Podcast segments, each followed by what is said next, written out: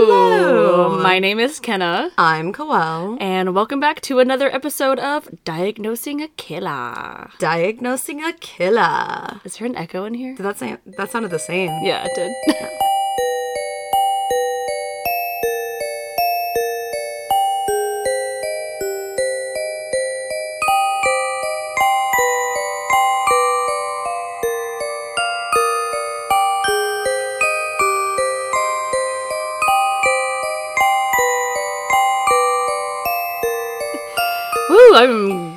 God, man. This has been a Strap on your boots. Strap up your other things like suspenders or something. Yeah.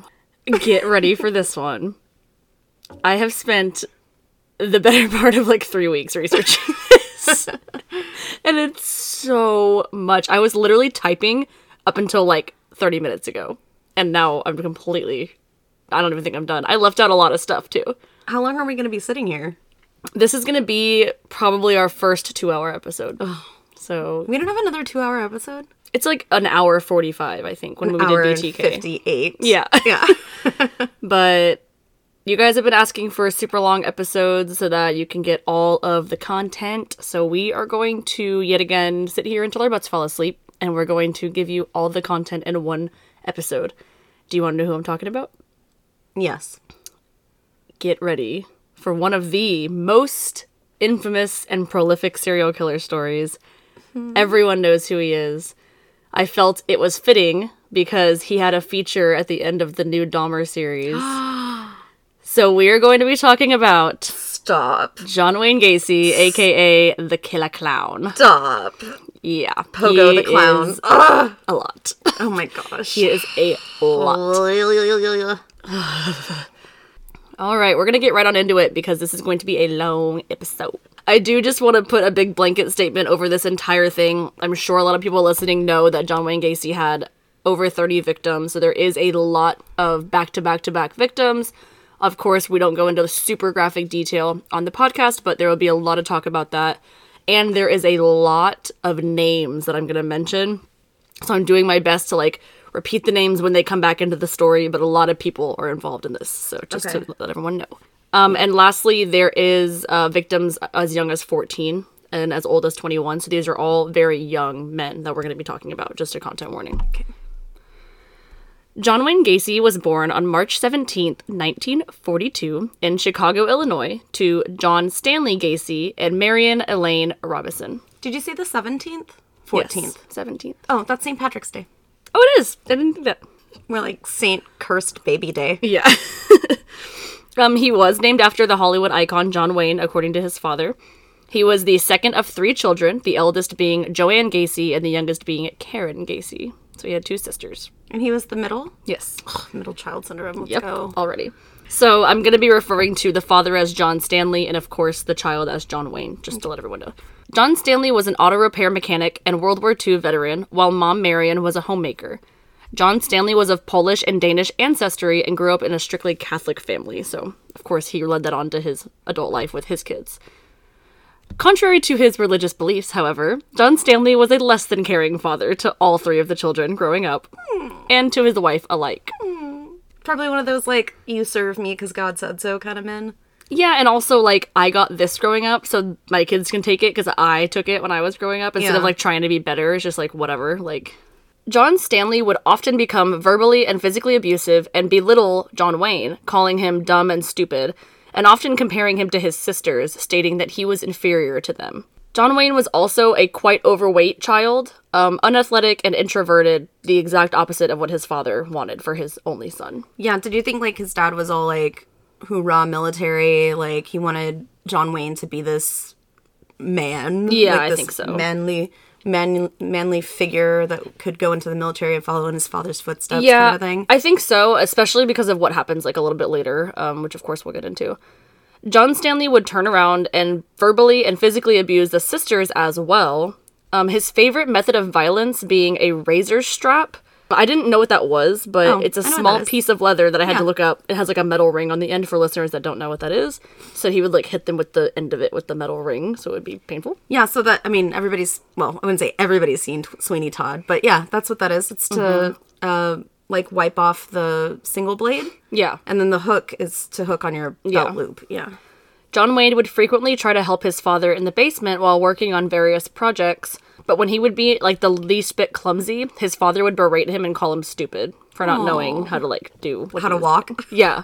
Because of this constant abuse, John Wayne would frequently look to his mother for comfort, while Marion also tried to shield John from the abuse.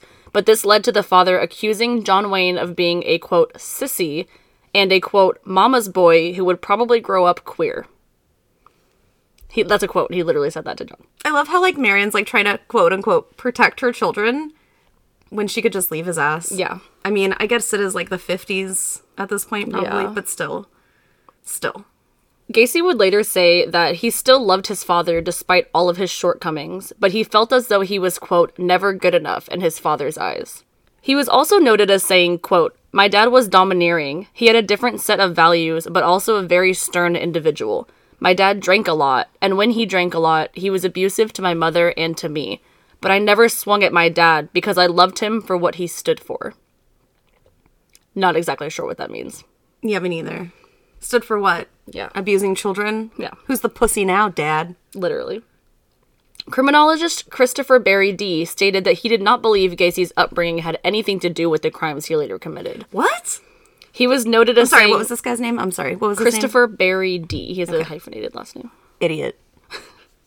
He was noted as saying, quote, Millions of kids get beaten from time to time, but that doesn't make them serial killers.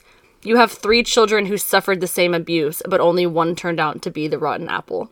Which is kind of true. I mean, Sure, not every child that gets abused is going to kill people, but most of the time, most children that have been physically abused and beaten as children go on to beat their own wives Yeah, and no, their own of children. course, yeah. So, yeah, they might not kill them. They didn't get that far. Yeah. But, you know, That's true. it's the cycle of abuse. It doesn't mean that it didn't. Uh, uh, While John Wayne denied suffering any sexual abuse at the hands of his father, his childhood was not without this horrific crime. When John Wayne was five years old, he went with his mother to visit a friend of hers at their home. Also at the home, this friend's 15 year old daughter, who allegedly brought John Wayne upstairs to her bedroom and sexually touched him and tickled him. The woman found the kids in her bedroom, and John Wayne remembers the mother of the 15 year old girl hit her several times in front of him as punishment for doing this to him. Now, the 15 year old girl was developmentally disabled, but of course, I'm not excusing this behavior, but the mother should have kept a better eye on the two of them, you know, course, especially him being five and her being 15, you know. yeah. Um, definitely shouldn't have been up in her bedroom alone, in my opinion. I mean, also at that age, though, you don't think that a 15 year old and a 5 year old. Yeah, that that's just, true. You know what I mean? But I do what you're, see what you're saying, though. It's like, I don't know. When John Wayne was seven years old, allegedly his father found out that him and another young boy were caught sexually fondling a young girl, and he was beaten by his father for it. When John Wayne was eight years old in 1950, a man in his mid 30s began working on the home next door to them and became friends with John Stanley. After getting to know the family, the contractor would eventually take a liking to John Wayne and lure him into his truck with the promise of them going to get ice cream together.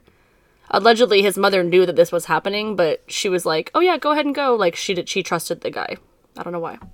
But she's down to protect her children. Mm-hmm. Once alone in the truck, the contractor would perform what Gacy later called, quote, wrestling moves and sexually abused him as well.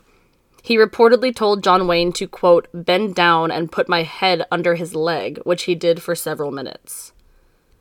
This incident occurred at least two more times, and the contractor would, quote, reward John Wayne with ice cream afterwards. Just so awful. That's disgusting. I know. During one of these attacks, John Wayne got the courage to run away from the contractor and tell his father what happened and that he did not want to be alone with him again. John Stanley responded to this by approaching the contractor and threatening to call the police if he ever got near his child again. Down to protect the children. Not like I'm just- calling the police because you touched my chil- child. It's just like, Y'all. don't do that again and I won't call the police. They're just doing the Lord's work, y'all. I mean, come on. Throughout his childhood and into his teen years, John Wayne was always the odd one out of his peers. Due to a heart condition, he was told to avoid all sports growing up, and during the fourth grade, he began to experience blackouts and was hospitalized due to it. Yeah. In 1957, he was also hospitalized for a burst appendix, and later stated that during the ages of 14 to 18, he had spent almost a year in the hospital for various reasons and attributed the decline of his grades to missing so much school because of it. I'm not trying to say there's a link here, but like I feel like we come across an unusual amount of cases where there's heart conditions. Yeah. Have you noticed that too? Well, it's hospitalization and then there's like the blackouts is a big red flag for me because that's like the same thing as like seizures. Like that can hurt your brain, Yeah. you know, development. There's Gacy. I think Andre Chikatilo as well had some kind of a heart issue. yeah, Robert Berdella had like high blood pressure. high blood pressure. the guy was just a weasel. John Wayne's father, however, did not believe that he was actually experiencing medical issues and instead was fishing for attention while in his hospital bed. Cute. He's just fishing for attention. He's just feigning for attention. He's just blacking out on purpose. Yeah, It's just goes, okay, I'm gonna black out now. yeah. So John Wayne was actually never officially diagnosed with anything medically concrete, but his mother's, sisters, and a few close friends never doubted his illness. During his teenage years, John Wayne's situation at home stayed the same, with his abusive father and isolation. One of his high school friends recalled several instances where John Stanley ridiculed or beat John Wayne for seemingly no reason and without provocation. On one occasion in 1957, this friend witnessed John Wayne's father emerging drunk from the basement to begin belittling and then hitting his son for no apparent reason. John Wayne's mother attempted to intervene as her son simply, quote, put his hands up to defend himself. According to the friend, John Wayne never struck his father back during these altercations. Which is so like sad. it is like he just kind of stood there and took it almost. You know, didn't fight back and then John Stanley still took advantage of him like that. What a piece of shit. Is this guy dead yet? Oh, John Stanley? Yeah. Oh, I'm sure he is. Well, I'm sure he's dead now, but when does he die? Oh. no, he's still well alive in the, in the Shit. episode. Thought we were gonna get lucky. Right. It was also around this same time, so high school, that John Wayne's personal life began to change. It was at this point that he began to question his sexuality, and as he was starting to realize that he was, quote, not particularly attracted to girls, and would sometimes have, quotes, thoughts of embracing his friends.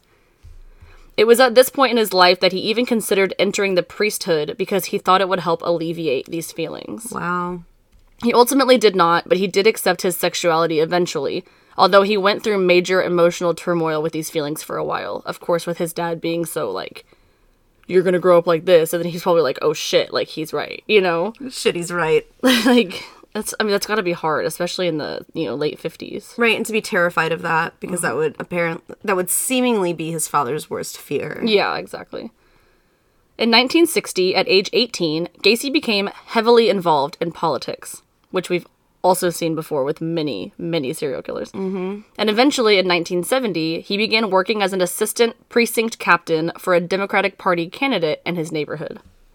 This led to more criticism from his father, who was a diehard Republican, and John Stanley used this knowledge to continue berating John Wayne and calling him a quote, patsy. A patsy. I think that's a funny a patsy. like word. it's like a patsy. Like okay, Patsy. cool. I thought a patsy was like a uh like a driver. I think a patsy is like a pansy. I Well, think it's like yeah, the same thing as like a, a pansy. A person who is easily taken advantage of, especially by being cheated or blamed for something. Oh, okay. John Wayne actually was very politically involved for a number of years, and at one point in the mid 1970s, due to his connections, he actually met First Lady Rosalynn Carter hmm. while President Carter was in office and took photos with her.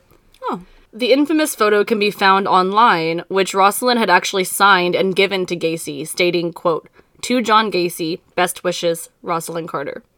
That's nuts. Right? I've seen it. It's wild. I've seen it.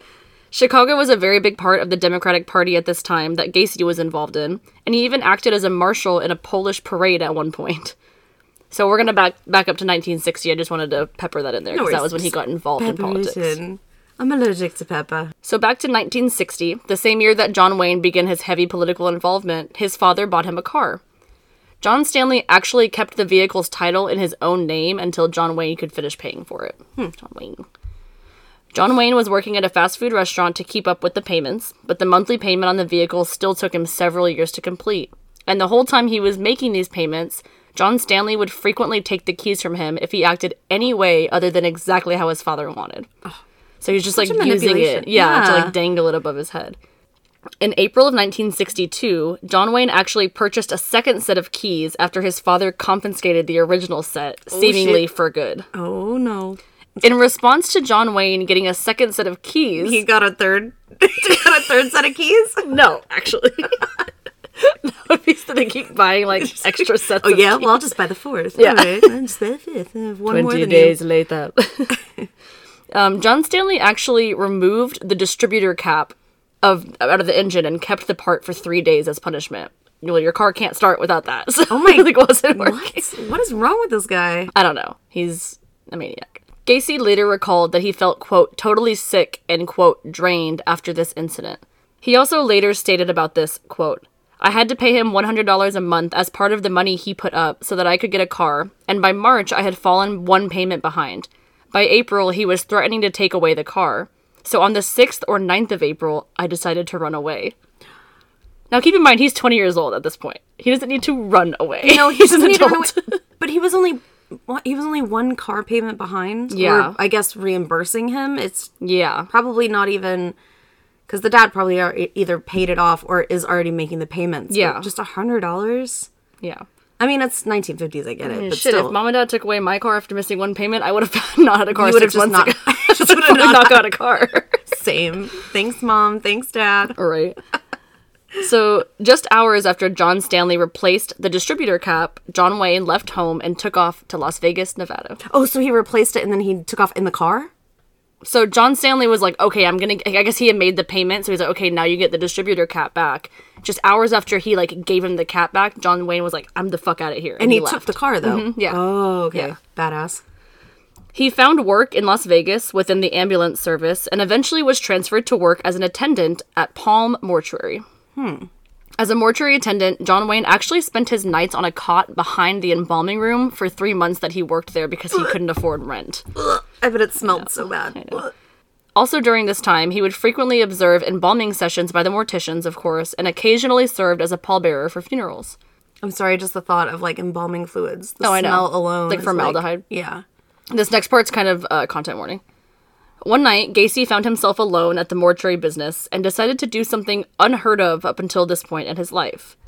Gacy snuck into the room that was holding a deceased teenage male in a coffin, awaiting the upcoming funeral service. He climbed into the coffin with the young boy and embraced and caressed the body for a few moments until he reportedly experienced a sense of shock and climbed back out, collecting himself. Okay, Dahmer. Yeah. Like, isn't that. I didn't even know he did that. Ugh. He apparently was so uneasy about his own actions that he immediately called his mother to ask if she thought John Stanley would allow him to move back in with them. He's like, I've moved out of the house. I'm going crazy now because I'm caressing dead dead boys. Yeah. His father agreed, and John Wayne left Las Vegas and drove back to Chicago within a few hours of this incident. Once returning home, Gacy decided that he wanted to further his education, and he enrolled at Northwestern Business College despite having failed out of high school previously. This time around, he was much more studious, and he ended up getting his bachelor's degree in 1963, and shortly afterward, he took a management trainee position with the Nunn Bush Shoe Company. A year later, in 1964, the same shoe company transferred Gacy to Springfield, Illinois, where he was given the promotion to manager of his department. It was while working at this new position in Springfield that he had met a woman named Marilyn Myers, a beautiful brunette who caught his eye and worked in the same department store as him. At this point, Gacy was 22 years old. I couldn't find out how old Marilyn was, but she was seemingly around the same age. Mm-hmm. The two became friendly and began to date, and eventually ended up marrying only nine months after becoming serious. That's also a theme that we see, right? Yeah, it's getting into relationships, especially guys that are on the questionable end of their sexuality. They're like, Yeah. okay, I have to marry a woman. a you beard, know? a beard, totally. Mm-hmm. Yep. Gacy then got back into politics heavily and joined a branch of the United States Junior Council by the name of the Waterloo Jaycees. The purpose of this organization was to offer the best opportunities for business development and career advancement for both men and women between 21 to 40 years of age. However, it came out later that this particular organization was not as proper as they were making themselves out to be. Hmm. He was known in the group as working tirelessly for them and was actually named key man at one point in his involvement. During his time with the Jaycees, John Wayne also had his second homosexual experience. The first one being laying the down, laying down with Yeah. a deceased boy. Okay. One of his colleagues in the Jaycees provided multiple drinks for the two of them, and once Gacy was very intoxicated, the friend offered for him to just crash on his couch to avoid a driving home. Sure. Avoid a driving home. Avoid a driving home. Gacy agreed, and allegedly the colleague performed oral sex on him while he was very drunk. Gacy tried to either forget or ignore what happened, and he eventually rose to the position of vice president of the Waterloo Jaycees in 1965. That's another theme that we see, right? Pretty hardworking individuals for the most part. Positions of power are Yeah. really wanted, yeah. like Kristen Gilbert. Yeah.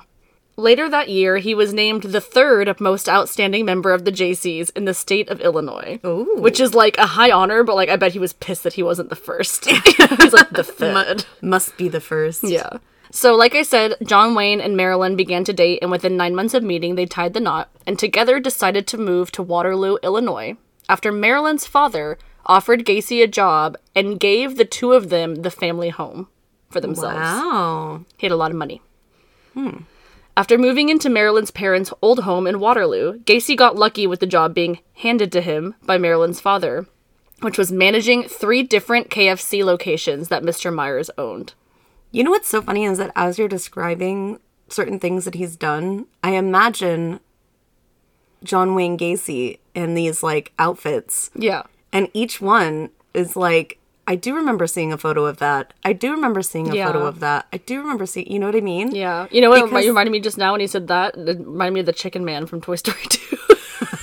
That's probably what he looked like. Chicken like. Man. He did. He did look like that, minus the glasses. Now, of course, it's become clear that Marilyn's family came from money, especially with her father being able to purchase three KFC franchises. But on top of this, Gacy was getting paid an enormous amount by her father to manage them. He was making $15,000 a year, and don't worry, I did the conversion rate. $134,550 a year. Today. Wow, Pretty good money. Plus a that's a share of of the restaurant's profits. that's a lot of money. Could you imagine being like, "Yeah, I make fifteen thousand a year," and people being like, "Holy shit, Yeah, exactly. I'd be like, fifteen thou." On top of this, Gacy did not have any prior experience with management of restaurants or really management at all. So the only thing required True. like That's so true. Oh, that's so true. It's just like here are these fucking restaurants. It's great. I don't know what the you will. fuck- I don't know what the fuck to do with restaurants. Yeah. so the only thing required of him to be given this job was a completion of a management course. And he was like, "All right, here you go. Like take take it and run." Is it a front? No. It's not like He a. was just rich and I guess the dad really liked him and he was like, "Here you go." And he needed the help, so he's like, "Here you go." Like help with what though? Because it seems like the father just bought him KFC, or he, did he? owned multiple and he let Gacy oh, manage 3 of them. I see. Okay. Yeah. I was like, what the fuck? Like, no, this guy's like in computer sciences or computer networking, and then he's just like, here's the three KFC restaurants, and Gacy's like, great, thanks. On top of the things that were required of Gacy, he also decided to take on some extra, you know, curricular stuff of his own. And he opened up a sort of club in like the family's home's basement where all of his employees could hang out while they weren't at work. What? They would like play pool and drink and just like be dumb. But he like called it something. No, but he was also managing a KFC. Who works at KFCs? Teenagers. Teenagers, yeah, little kids. He quickly became the cool manager, but also super creepy. he was hanging out with a bunch of teenagers like quite often.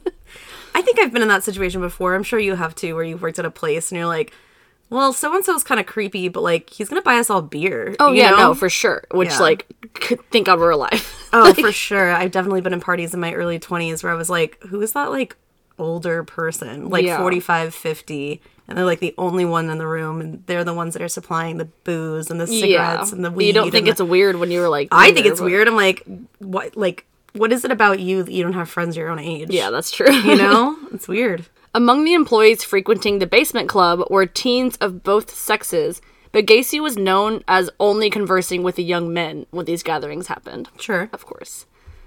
Also adding to his laundry list of activities, Gacy joined the Waterloo JC's chapter. So he just, it's the same club, but he's in a different city, right? So similar to what he was doing back in Chicago. Although he was already working 12 to 14 hours at KFC daily and frequently hosting these ragers in his basement, he decided to devote extended hours to the Jaycees as well. At meetings, Gacy often provided fried chicken from his local restaurant and even insisted on being called the Colonel. Shut up. Shut up. Oh, God. Just call me the Colonel. he was like, You need to call me the Colonel. Like, that's You need to call me the Colonel. Jeez. hey guys, we're going over to the Colonel's house. Everyone, Colonel's house after work. the beer's on Colonel. Who's that creepy guy in the corner? Oh, you mean the Colonel? Oh, that's the Colonel. God. what an embarrassment. Also going on in this Waterloo chapter of the Jaycees, Gacy and other men engaging in wife swapping, prostitution, pornography, and drug use. Whoa, whoa, Escalates quickly. whoa. whoa, where am I? Did I zone out for 20 minutes? What happened? Yeah. It just like came out of nowhere, right? Around Oh, that's. Oh, I know. I mean it had to happen at some point. sure. Around the same time all of this was going on, Marilyn found herself pregnant. And in February of 1966, she gave birth to her and John Wayne's first child, Michael Gacy. So we had to move the Ragers to another location. Oh no. Of course not. Was this like a five story house? I don't know, actually. I didn't look. the family was seemingly perfect and happy, and John Wayne continued his antics in the background of everything. Did she participate in the wife swapping? That was a good question because I didn't think that she did, but it comes out later that she might have. Oh no! I don't want to say yes or no. Okay. I definitely don't want to put a cloud over her head. I'm not, I cannot confirm, nor Yeah. did I. I mean, technically, that's their own personal business. yeah, of course. But yeah. For the sake of the sake of it, the continuity, I just wanted to ask that question. Yeah. So this went on for about another year until Marilyn became pregnant once again and had her and John's second child in March of 1967, a girl named Christine Gacy. Okay. As far as the Jaycees go, Gacy was considered ambitious and a braggart, but other than that, the Jaycees actually held him in high regard for his fundraising work, mm-hmm. and in 1967 he was named Outstanding Vice President of the Waterloo Jaycees. Wow. The same year, he was also given a place and served on the board of directors. Yeah. So they seemed to have everything they could want. Of course, money, you know, a boy and a girl, perfect little family, a beautiful mm-hmm. home. However, Gacy was not fully satisfied with his life as he was continuing to struggle with his sexual identity and was constantly having sexual feelings towards these young men that he was spending so much time with. Mm-hmm. On top of all of the men in the Jaycees being close to Gacy, many of these young men had teenage sons that they would also introduce to the lifestyle. So Gacy was frequently engaging in conversations with them as well. Hmm.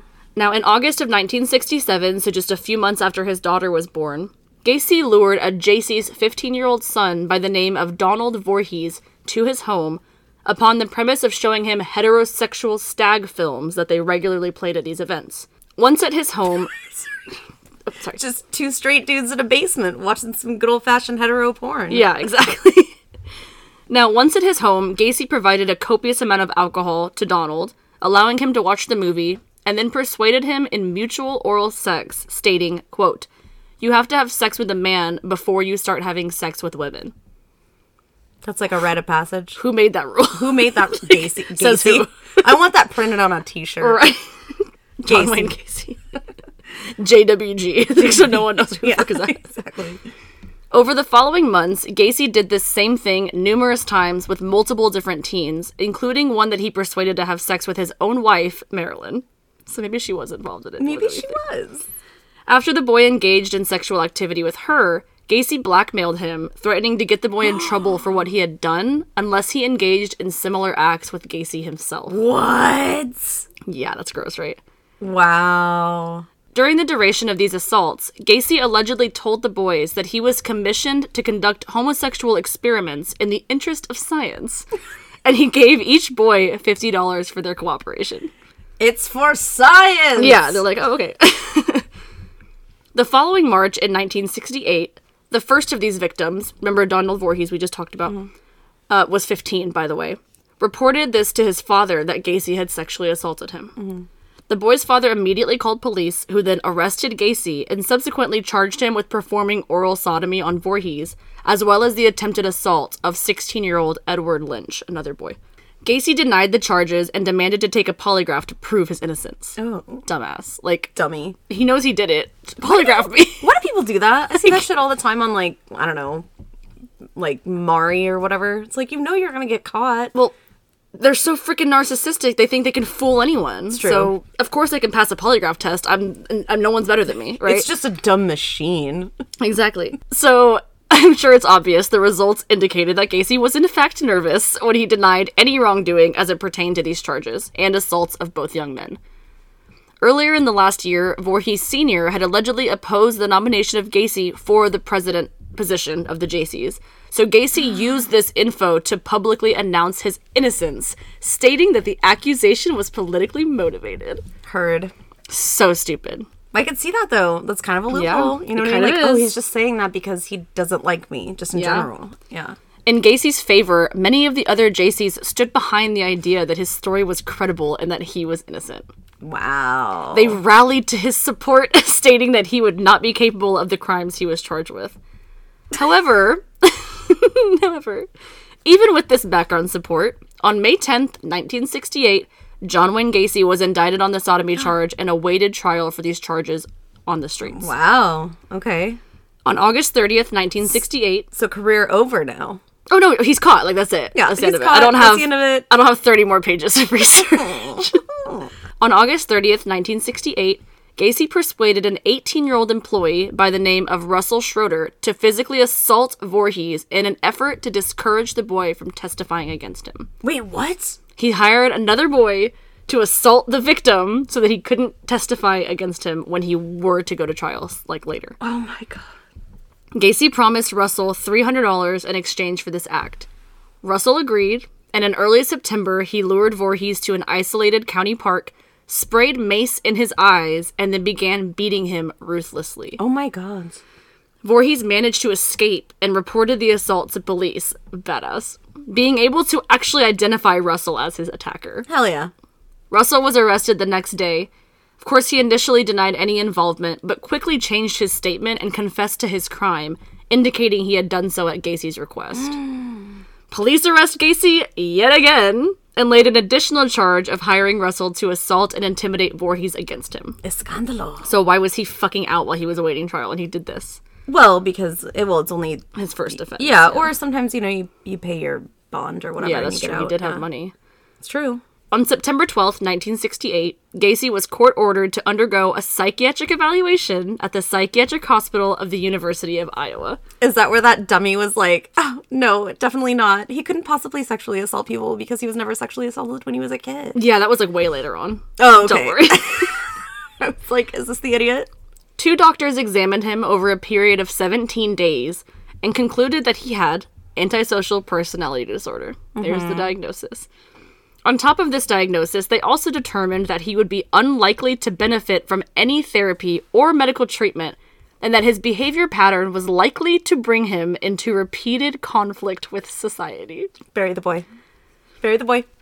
Just bury him. So, why isn't the episode Bye-bye. done? Then he's done, right? Then He's done. he shouldn't be in this Never getting out because he did these heinous crimes and, in fact, hired somebody to beat the shit out of a victim of his already Yeah.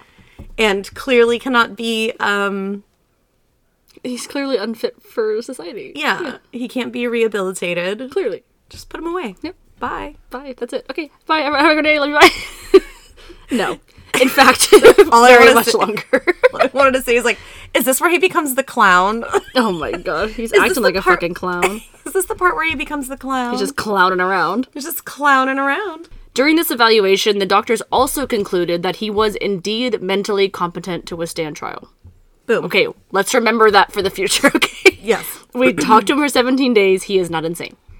On November 7th, 1968, Gacy pleaded guilty to one count of sodomy in relation to Voorhees, but not guilty to the charges related to his other assault victims. During the trial, Gacy was allowed to speak on his behalf. Can't wait to hear what he has to say. And he claimed that Voorhees had offered himself to Gacy and he had acted so out of curiosity. He's 15. Yeah. He can't consent. He can't consent, so what the fuck? The jury did not believe the story Gacy told. Fair. And he was convicted of sodomy on December 3rd, 1968, and sentenced to 10 years in prison, which would be served at the Anamosa State Penitentiary. 10 years? How much did he serve? I'll tell you. The next day, Gacy walks out of the jail, skips along. skips along. The same day he was sentenced, his wife Marilyn petitioned for divorce. Good. Requesting that she be awarded the family home and property, sole custody of their two children, and alimony. Good. The court ruled in her favor and the divorce was finalized on September 18th, 1969. After this was finalized, Gacy never saw Marilyn or his children again. You go, girl.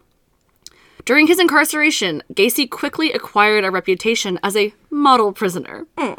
Within months of his arrival, he had risen to head cook in the kitchen and also joined Stop giving this guy like head of everything. also joined the Jaycee chapter in prison. After he joined, he quickly became a leader and increased the chapter in size from 50 inmates to 650 inmates in just 18 months.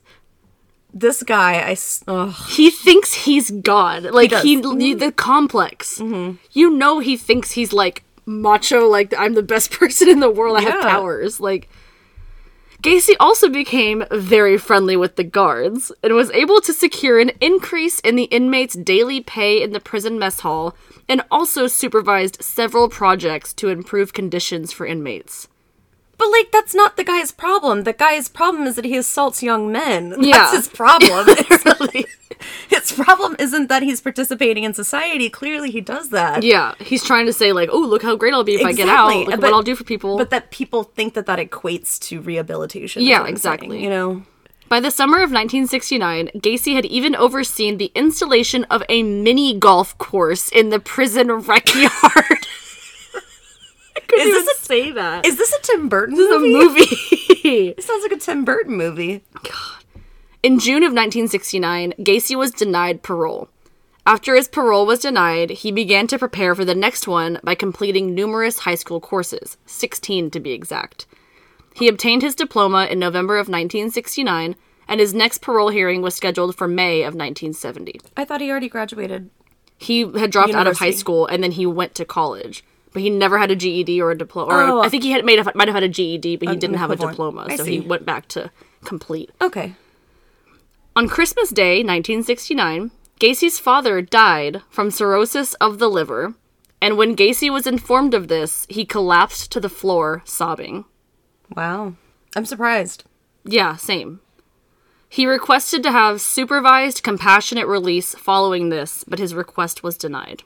It's like your father was a piece of shit. No, you cannot go. Yeah, what the hell? Probably just lay with his dead body, anyways. So awful. Oh, Dad, it's so sad. Where's the body? Where's the body?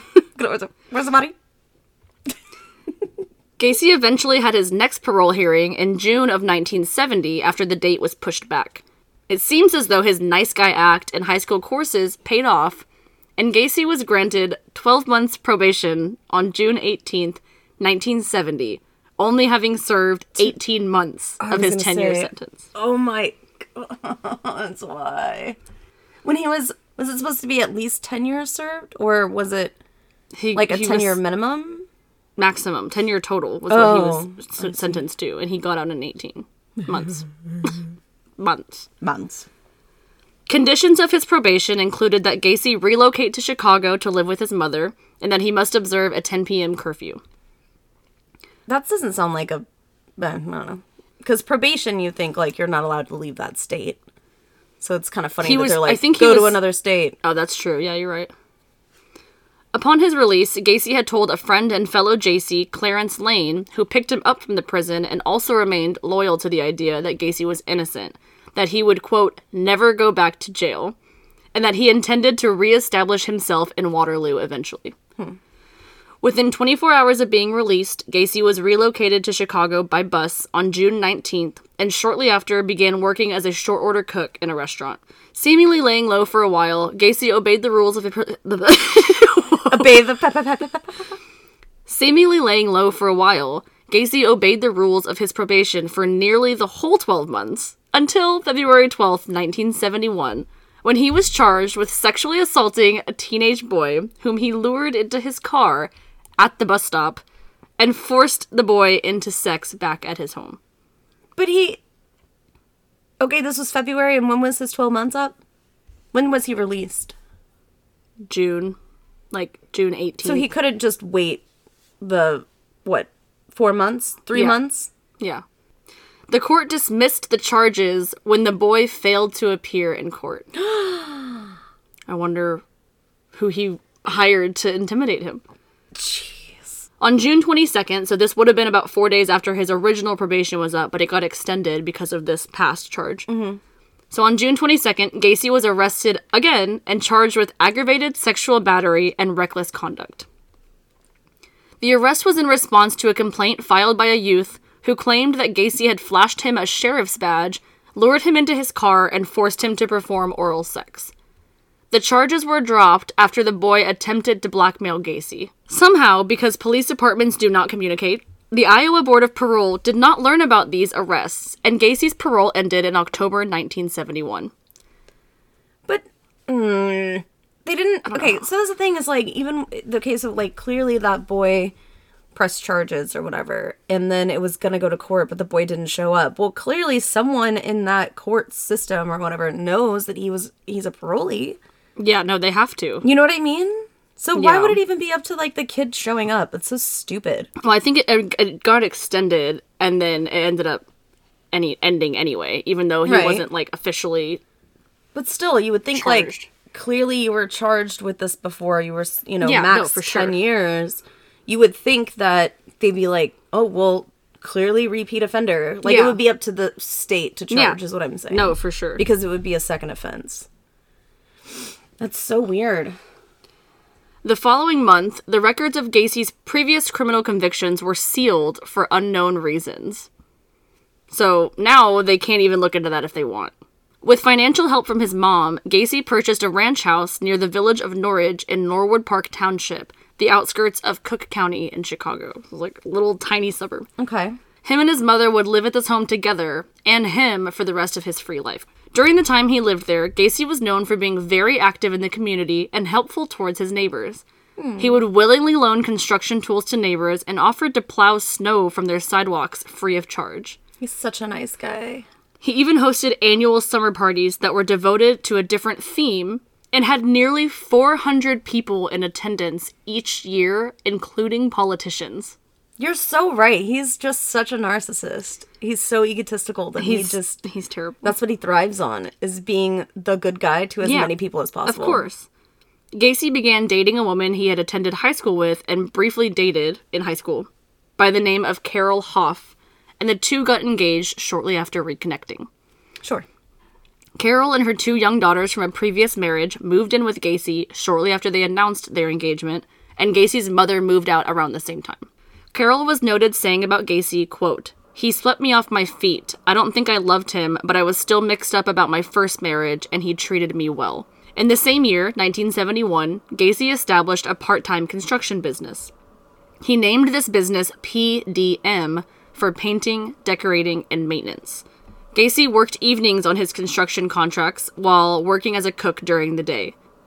Initially, he overtook minor repair work like signwriting, pouring concrete, and redecorating, but he later moved up to take over interior design, remodeling, installation, assembly, and landscaping. Do you think his new wife knows about his past? I don't think so.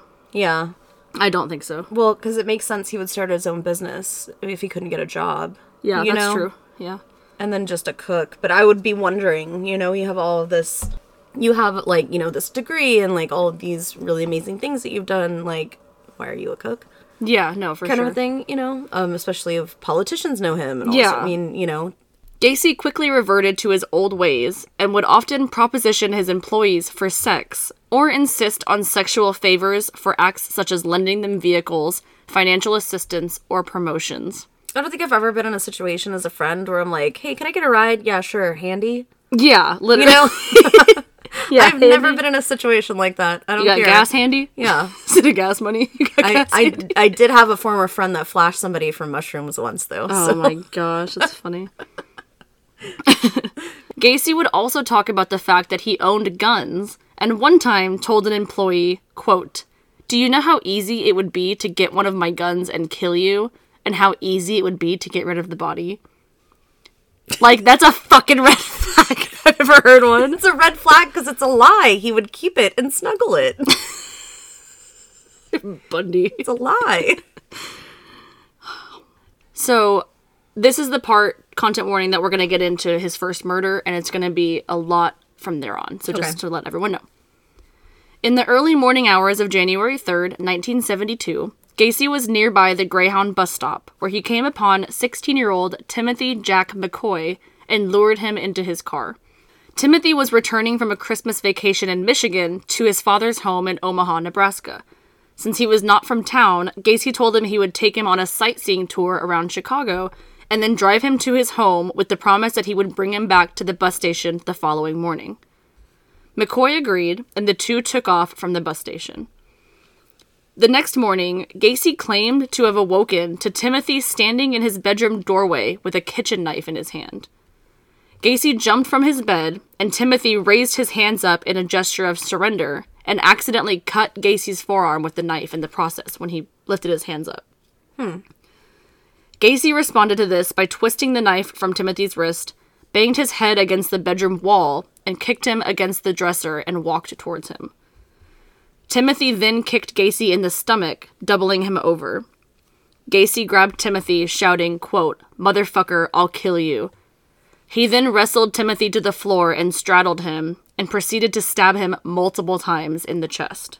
As Timothy lay dying, Gacy washed the knife off in his bathroom, then went to his kitchen and saw an opened carton of eggs and a slab of unsliced bacon on the kitchen table.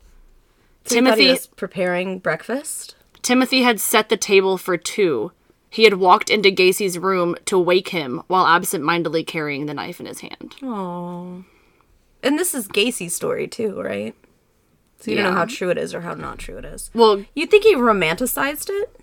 no, I think that Gacy was trying to say like I thought he was coming to attack me because he had a knife. But it was. so I just immediately, of course, self-defense, and then I realized afterwards that he was just preparing breakfast and he was just trying to wake me up. So we have talked about that before on another episode about how um some people they it's like they they want to ch- ch- like blame the victim but they feel badly like they feel guilty of what they did even if it's like these are my just oh it was Diane Staudte which is like these are my justifications for what I did but it you know but it wasn't their fault or or you know and then she was like well Sean was the one that was poisoning people but Yeah. it wasn't his fault or whatever so that's really interesting that he would choose to light it like that. that Yeah, it's, no, you know, definitely. Well, I did do this crime, although it was in self defense, but he technically didn't do anything wrong because he would feel bad about blaming the victim. Yeah, no, I agree. That's definitely an interesting way to uh,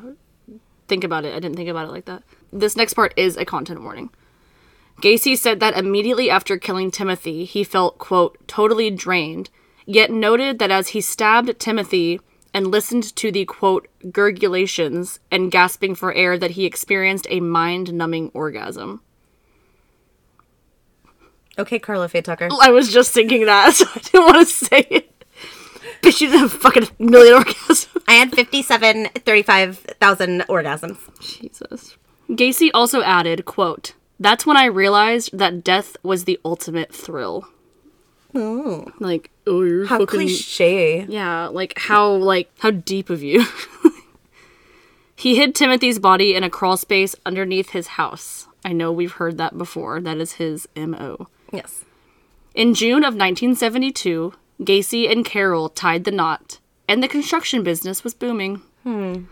In 1973, Gacy and a teenage employee traveled to Florida to view a property Gacy had purchased. Hmm. On their first night in Florida, Gacy raped the employee in their hotel room. After returning to Chicago, the employee drove to Gacy's house and beat him in his front yard. Wow. When asked what happened by his wife, Gacy said that he had been attacked for refusing to pay the employee for a poor quality paint job. Sure, that's what it was. That's exactly what happened, Yeah, right? Totally. That's a, that's what a normal person does when they don't get paid by their boss is beat the shit out of them. Yeah. So the the first victim, Timothy, he he's buried in the he's in the crawl space in the family home. Yes. Oh, Yes. okay. Yeah. That's much more disturbing. Oh, yeah. Especially because she has two daughters. Yeah. yeah. In January 1974, Gacy murdered again, this time an unidentified boy. Gacy strangled him and then placed his body in the closet before burying him underneath his house. He later stated that bodily fluids leaked from the victim's mouth and nose, staining his carpet. As a result, Gacy regularly stuffed cloth rags, the victim's underwear, or a sock into the mouths of his other victims to prevent this from happening. But okay, so he didn't like give a description of like how he found this boy or anything. He's unidentified to this day. So it's just when they found him and he's like, "Oh shit, I don't remember." Yeah. It was around this time, I think. Yeah, pretty much. What a piece of shit. Almost a year later, or over a year later, in May 1975, Gacy hired 15 year old Anthony Antonucci at PDM. At Nucci. Two months into working there, Anthony had an accident resulting in his foot being injured. Gacy went to his home to check in on him, supposedly. Oh, and he just brought some wine along with him. You know, just in case. Mix it with that Vicodin baby. Yeah. The two drank a bottle of wine and watched a heterosexual stag film before Gacy wrestled him to the ground and cuffed his hands behind his back. Scary. Gacy left the room for a second, and while he was gone, Anthony noticed that one of the cuffs was loose and he was able to get his hand free. When Gacy returned, Anthony pounced on him, using his knowledge of wrestling to help him gain the upper hand. Oh, but that's that's Gacy's like That's his thing. yeah, that's like Superman in the sun. That's like. He wrestled Gacy to the floor, obtained possession of the handcuff key, and handcuffed Gacy's hands behind his back. damn badass bitch alert. At first, Gacy threatened Anthony, but then he calmed down and promised to leave if he would remove the handcuffs. Anthony agreed and uncuffed Gacy, who took off. Oh, he left. He left. Okay.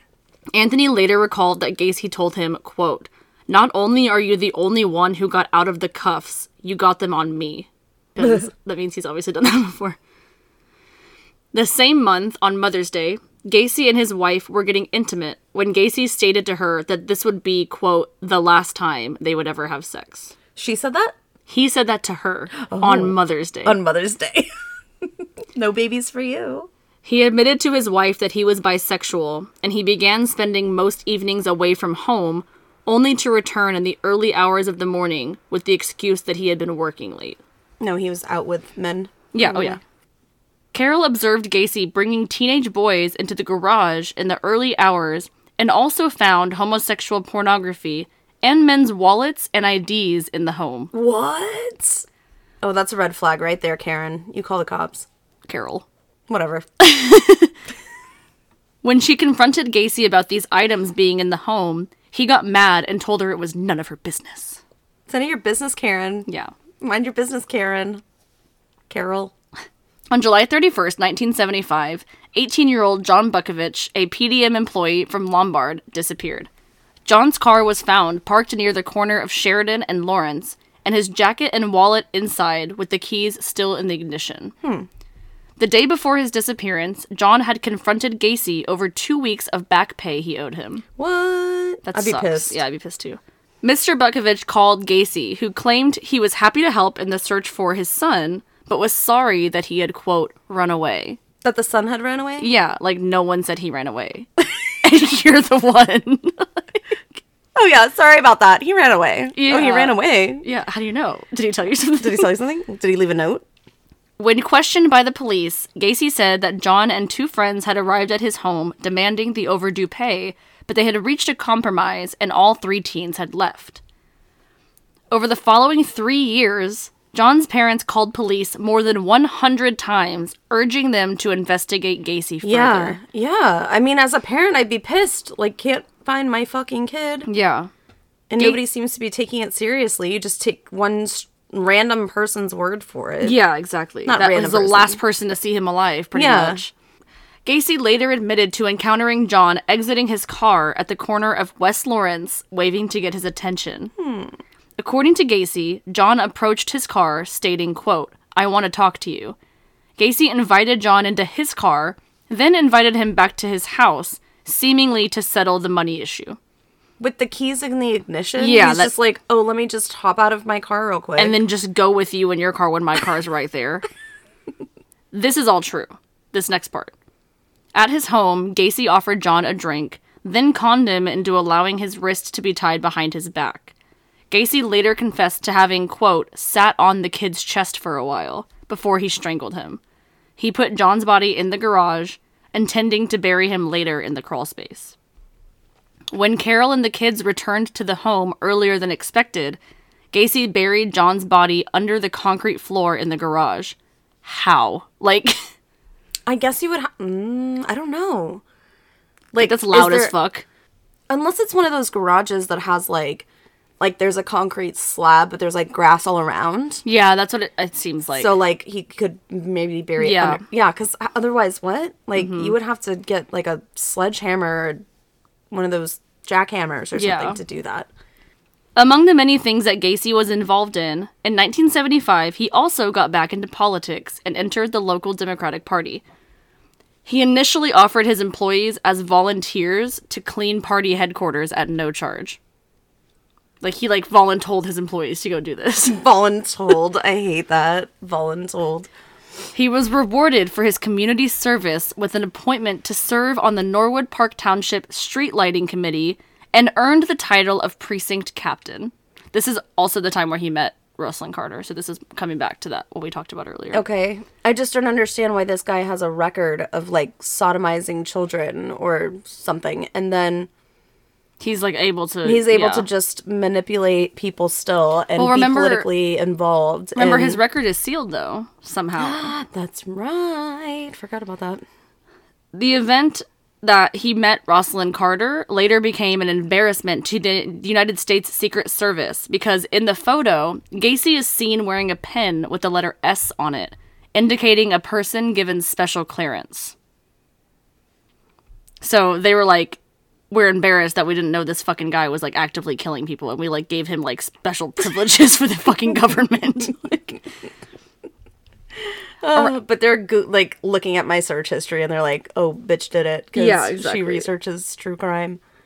Around October of 1975, Gacy and Carol got into an argument after she balanced a checkbook incorrectly. And all of the pent up anger from both of them came out. Carol asked Gacy for a divorce, and he agreed to the request, although by mutual consent.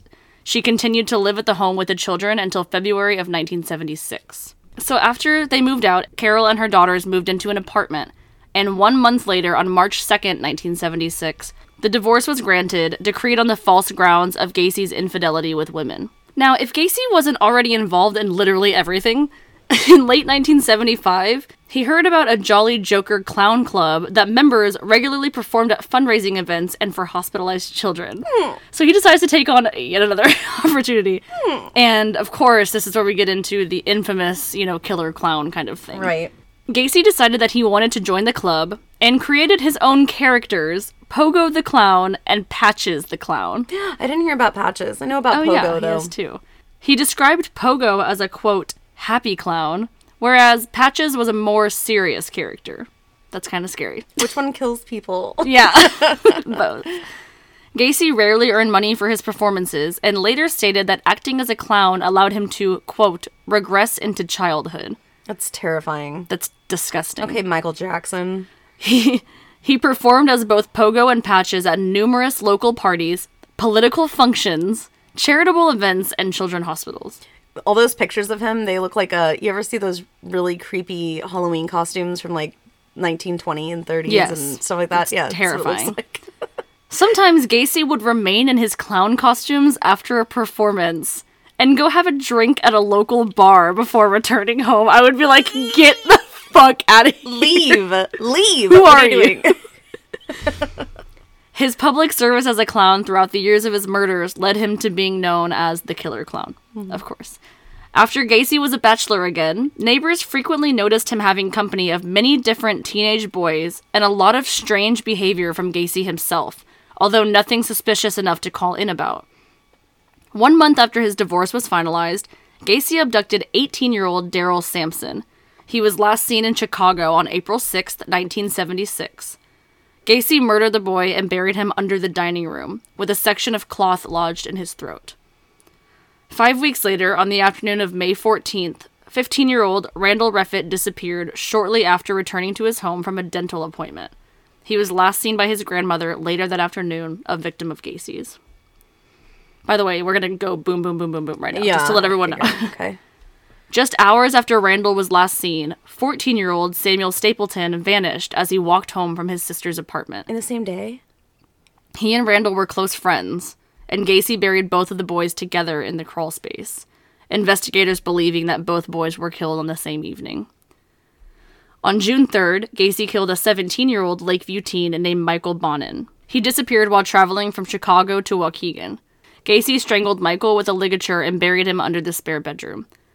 Just 10 days later, Gacy murdered 16 year old William Carroll and buried him in a common grave in the crawlspace.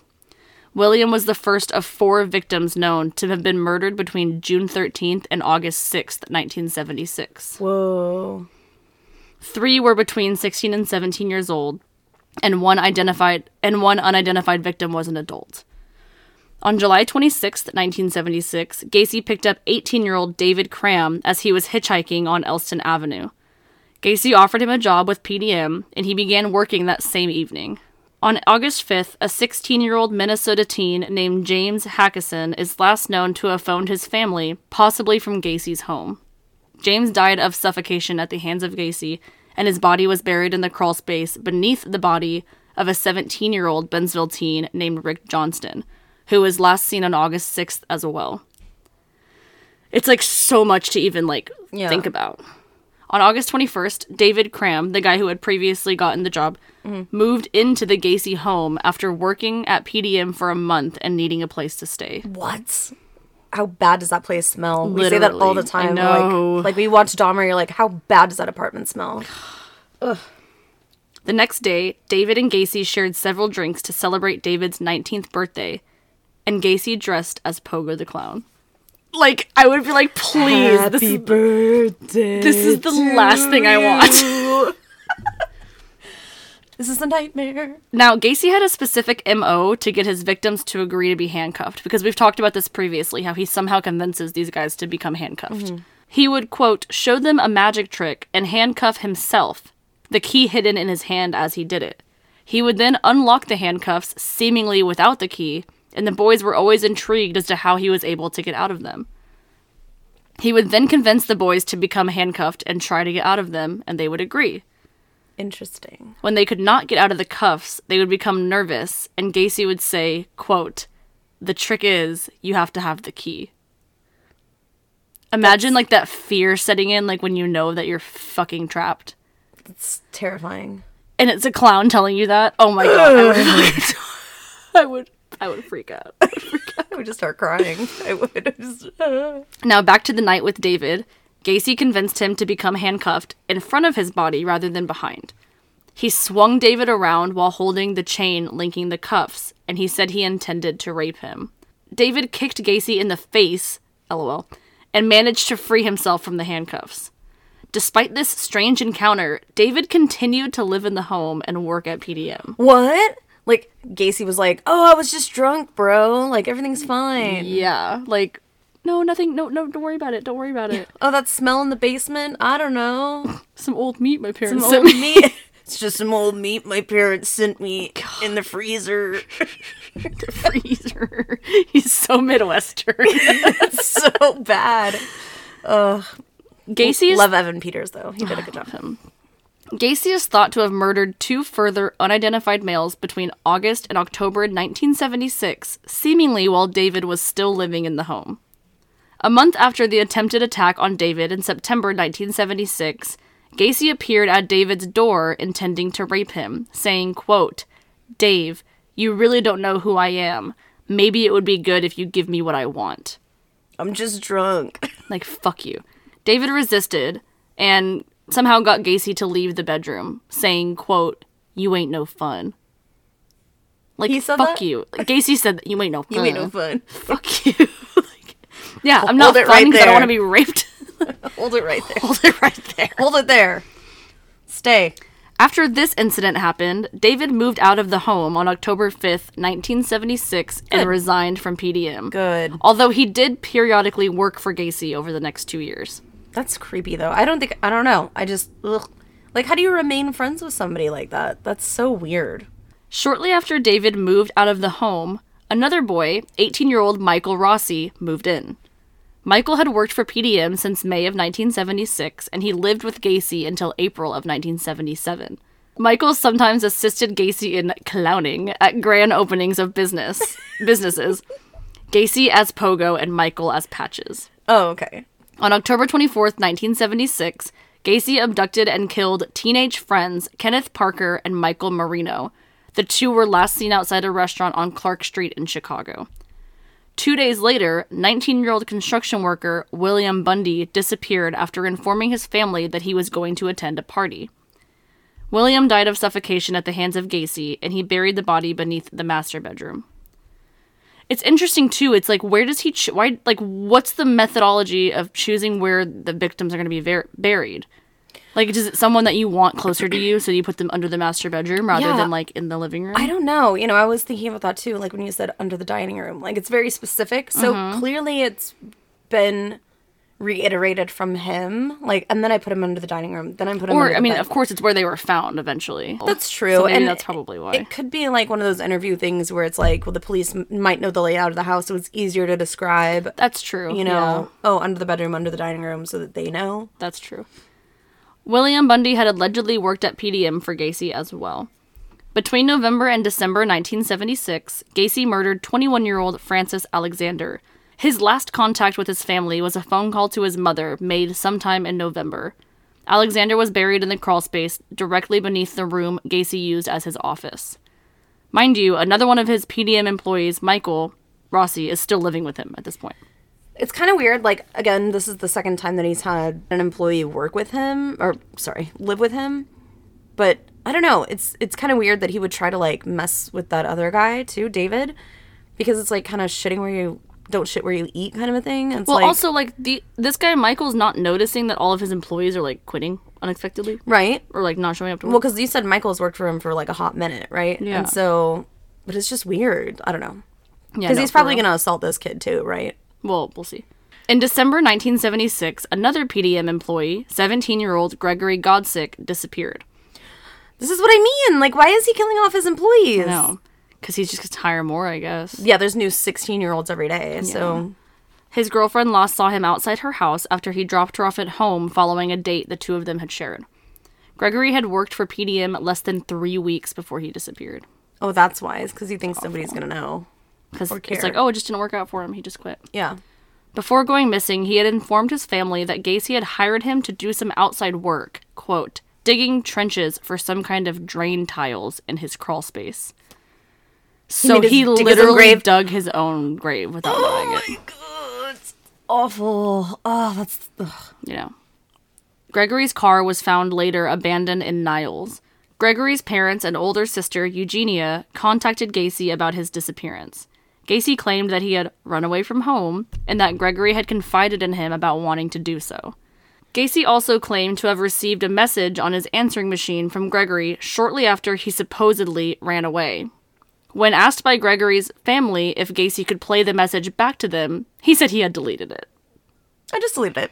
It was a point of vital information, but I just deleted it. I'm deleting this like It's evidence, but I deleted it. yeah, like purely fucking like It's the one thing credi- that could absolve me from a crime, but I deleted it.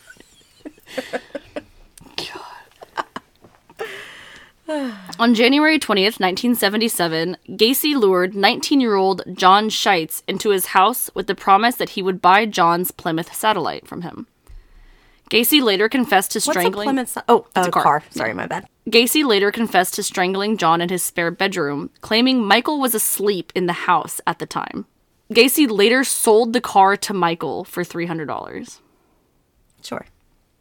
Okay, Michael. I see you, Michael. Hmm. It's a little sus. It's a little sus. It Smells a little fishy. Someone gets strangled in the room next to you and you don't hear anything. and you just got like this brand new car for three hundred dollars. Yeah.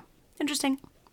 Two months later, on March 15th, a 20 year old Michigan native, John Prestidge, disappeared. John was last seen leaving a restaurant, and Gacy abducted and strangled him to death. He was buried in the crawl space above the body of Francis Alexander. Shortly before he disappeared, John mentioned that he had obtained work with a local contractor. Hmm. Gacy murdered one additional teen and buried him in the crawlspace in the spring or early summer of 1977. The exact time of this murder is unknown, and the youth has remained unidentified. That's so sad. Isn't it interesting how many Johns he murdered? There is a lot of Johns. There's been like four or Yeah. five already. Hmm. On July 5th, Gacy killed a 19 year old from Crystal Lake, Matthew Bowman. Matthew's mother was the last one to see him at a train station where he had intended to travel to another city to take care of a parking ticket. The following month, Michael Rossi, he has actually since moved out of Gacy's house, but the one that was living with him, oh, was okay. arrested for stealing gasoline while driving John Szyc's car. The gas station attendant noted the license plate, and police somehow traced the car to Gacy's house. I guess they followed the car, somehow located it. Yeah. Now, again, Michael was no longer living with Gacy, but police arrived at his home to question him. Gacy informed police that John Szyc had sold the car to him the previous February, saying he needed money to leave town. A check of the VIN number confirmed the car had indeed belonged to John Szyc. Following their meeting with Gacy, the police did nothing to pursue the matter further, although they did inform John's mother that he had sold his car. Like, that's gonna fucking help anything. Great. Okay, who has it? The man who murdered him. Right. Great. There it is. Solved. They the police come up okay, so is this the second or third time they've come up to the house? Second. Maybe the first. yeah, I think it's the first. You can't smell that shit through Oh, that yeah. fucking door. Oh no, it gets worse. For fuck's sake. By the end of 1977, it is known that Gacy had murdered six more young men between the ages of 16 and 21. The first of these victims was 18 year old Robert Gilroy, the son of a Chicago police sergeant, last seen alive on September 15th. What? Robert lived just four blocks away from Gacy, and his body was buried in the crawl space with the others. Like what? On September 12th, Gacy had flown to Pittsburgh to supervise a remodeling project and did not return to Chicago until September 16th. Because Gacy is known to have been in another state at the time Robert was last seen, police think he may have had one or more accomplices in several of his homicides. we'll come back to that. Ten days after Robert was last seen, 19 year old former U.S. Marine John Mowery disappeared after leaving his mother's house to walk to his apartment. Gacy strangled John and buried his body beneath the master bedroom, another John. On October 17th, 21 year old Minnesota native Russell Nelson disappeared. He was last seen outside of a Chicago bar and he came to Illinois looking for contracting work. Gacy lured him over, most likely on the premise of offering him work, and murdered him. He buried the body underneath the guest bedroom. Again, this is what I mean by all the names. There's a lot of names. A lot so- of names. and it, we're going to keep going. Less than four weeks later, Gacy murdered a 16 year old Kalamazoo teenager named Robert Winch and buried him in the crawlspace. On November 18th, 20 year old single father Tommy Boiling disappeared after leaving a Chicago bar. Three weeks after this murder of Tommy, on December 9th, a 19 year old Marine named David Talsma disappeared after informing his mother he was going to a rock concert in Hammond, Indiana. Gacy seemingly picked him up at a bus station and strangled him with a ligature and buried him in the crawl space. That's so sad. Like he didn't even make it out of the city. Like that's so sad. On December 30th, Gacy abducted 19 year old Robert Donnelly from a Chicago bus station at gunpoint. Getting ballsy. Gacy drove him to his home where he raped, tortured, and repeatedly dunked Robert's head into a bathtub full of water until he passed out. Oh my god. Gacy teased and taunted him with statements like, quote, Aren't we playing fun games tonight? Like, literally get fucked. I can't stand that shit. like, you are the worst. yeah, he honks his clown nose. God. This part's Oh. this part's kind of bad. At one point, Robert was so exhausted and desperate and in so much pain that he asked Gacy to just kill him so that he didn't have to suffer anymore. Gacy responded with, quote, I'm getting around to it. God, isn't that so awful? Hebes. Hebe Hebe's. After several hours of this, Gacy actually did something completely out of the norm, and he drove Robert to his workplace and released him, warning him that if he complained to the police, they would not believe him. So he is having fun, but he's not having so much fun that he's like he, now he's like, okay, well I'm gonna release a few of these assholes so that then people know that I exist. Yeah, oh, yeah. because that's that's the whole thing, right? The egotism and yeah, the no, he wants. Yeah. he wants to be known now. It's not just fun that these are secrets because Yeah. he's gotten away with it for so long. He is, wants people to know now. So, of course, we had direct quotes from that attack. Robert later testified against Gacy in court, and that's where those came from. Robert reported the assault immediately after, and police questioned Gacy on January 6th, 1978. Hey, uh, did you do this? No. All right. Have a nice day. Yeah, pretty much. Winky winky. Gacy admitted to having a quote sex slave relationship with Robert, but insisted that everything was consensual, adding that he quote didn't pay the kid the money he had promised him. He's like, "Oh, I forgot to pay him. Can you go grab him actually and bring him back over here so I can Yeah. pay him his money?" In fact, can you just relinquish him to me? Yeah. I'll take care of him. It's okay. It's just my boyfriend. yeah. it's like Dahmer. like- yeah, it's the the. Mm-hmm. kid that was all drugged up. Oh, it's just my boyfriend. He's just too drunk. Oh, he wasn't drugged up. He was lobotomized. Oh, you're right. so after, you know, Gacy insisted this was consensual, the police believed him and nobody filed any charges. or the police didn't. I'm sorry, I didn't realize we were in LA. I didn't realize these were mm-hmm. LAPD officers in Chicago. The following month, Gacy killed 19 year old William Kindred, who disappeared February 16th after telling his fiancee, who knew Gacy, that he was going to the bar for the evening. William was the last victim that Gacy would bury in the crawl space. On March 21st, Gacy lured 26 year old Jeffrey Rignall into his car, and shortly after he entered the car, Gacy chloroformed him and drove him to his house. Once at the house, Gacy restrained the man's head and arms in a device that was attached to the ceiling and locked his feet into another device. What? Gacy explained to Jeffrey that he had complete control over him and that he intended to do whatever he wanted to him, when he wanted, and how he wanted. He then proceeded to rape and torture Jeffrey with various instruments, including lit candles and whips, and repeatedly chloroformed him into unconsciousness. Gacy then drove Jeffrey to Chicago's Lincoln Park, where he was dumped, unconscious but alive. Wow. Bad bitch alert. Wow, wow, wow. Jeffrey awoke at some point after this and was somehow able to stagger to his girlfriend's apartment. Police were quickly informed of this assault, but did not investigate Gacy as Jeffrey did not know who he was. Oh, I see. Okay. Jeffrey was able to recall, however, through the haze of the night, that the perpetrator who dumped him in the park was driving an Oldsmobile. And dressed that as a was- clown. Yeah, literally. And that he was at the corner of the Kennedy Expressway and another side street. okay. So police couldn't really do much besides just like put in the corner that he okay he drives an automobile. Yeah. Not canvass the area looking for the car or anything. I guess they weren't going to. Jeffrey took it upon himself, with the help of two friends, to stake out the particular exit of the highway that he hmm. remembered. Hmm. And in April, they spotted the same Oldsmobile, which he and his friends then followed to 8213 West Summerdale, Gacy's address. Wow. Police obtained an arrest warrant and arrested Gacy on July 15th, 1978. However, they didn't have a warrant to search the house. So they oh, didn't search the house. Jesus.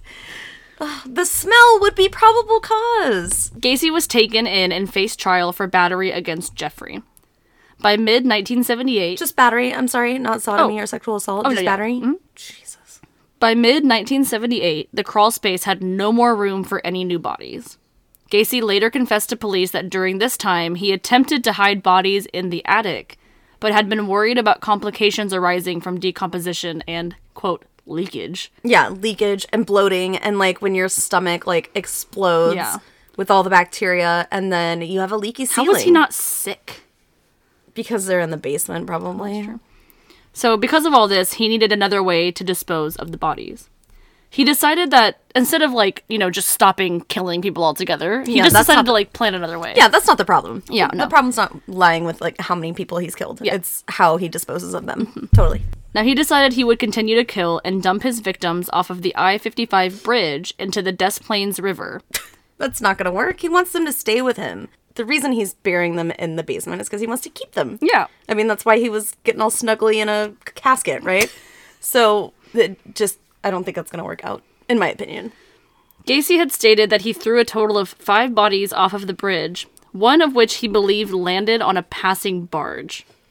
Imagine that. Like, You just hear like or and something. you're like, what the fuck was that? I don't know. I'm sure we're fine. The And then you the show up somewhere like your destination. and you have a dead body. I wonder if they thought that he didn't just jump or something. They might have. The first known victim thrown from the bridge was 20 year old Timothy O'Rourke. He was murdered in mid June after leaving his apartment to buy some cigarettes. Shortly before he disappeared, Timothy had told his roommate that a contractor on the northwest side had aff- offered him a job. Hmm. On November 4th, Gacy killed 19 year old Frank Landingin. His nude body was found close to an inlet of the river by two duck hunters on November 12th. On November 24th, a 20 year old Elmwood Park resident, James Mazzara, disappeared after having Thanksgiving dinner with his family. James had informed his sister the day before that he had gotten a job working in the construction industry and, quote, doing all right. He was propositioned by a clown to do some yard work. He was last seen walking in the direction of the Bughouse Square carrying a suitcase. On the afternoon of December 11th, 1978, Gacy visited the Nisson Pharmacy in Des Plaines to discuss a potential remodeling deal with the store owner, Phil Torf. While he was within earshot of 15 year old part time employee Robert Piest, Gacy mentioned that his firm often hired teenage boys at $5 an hour starting, almost double the amount that Robert was making at the pharmacy. Hey, yeah, I got this great business over here, and I'm really looking forward to, uh, you know, hiring a young kid Yeah. for like much. a billion dollars an hour. A billion dollars an hour. Shortly after Gacy left, Robert's mother arrived at the store to drive her son home so the family could celebrate her birthday together. Robert asked his mother to wait, adding that, quote, some contractor wants to talk to me about a job. He left the store at 9 p.m., promising to return shortly. Robert was murdered shortly after 10 p.m. at Gacy's home. Can you imagine that? His mom's literally waiting for him to come back and he never comes back. Gacy later stated that at his house, he asked Robert whether there was anything he, quote, wouldn't do for the right price. To which Robert responded that he did not mind working hard. Fucking innocent boy. Gacy then used his magic trick to get Robert's hands handcuffed behind his back. Gacy told the boy, quote, I'm going to rape you and you can't do anything about it. Robert began to cry, obviously terrified, and Gacy tied a rope around his neck and strangled him. As the boy was suffocating on his bedroom floor, Gacy stated that he took a work phone call from a business acquaintance What the fuck? as he's dying in like the other room. That's some morbid shit. That's terrifying. When Robert failed to return back to his mother, his family filed a missing persons report with the Des Plaines police. Phil Torf named Gacy as the contractor Robert had most likely left the store with to talk about a job.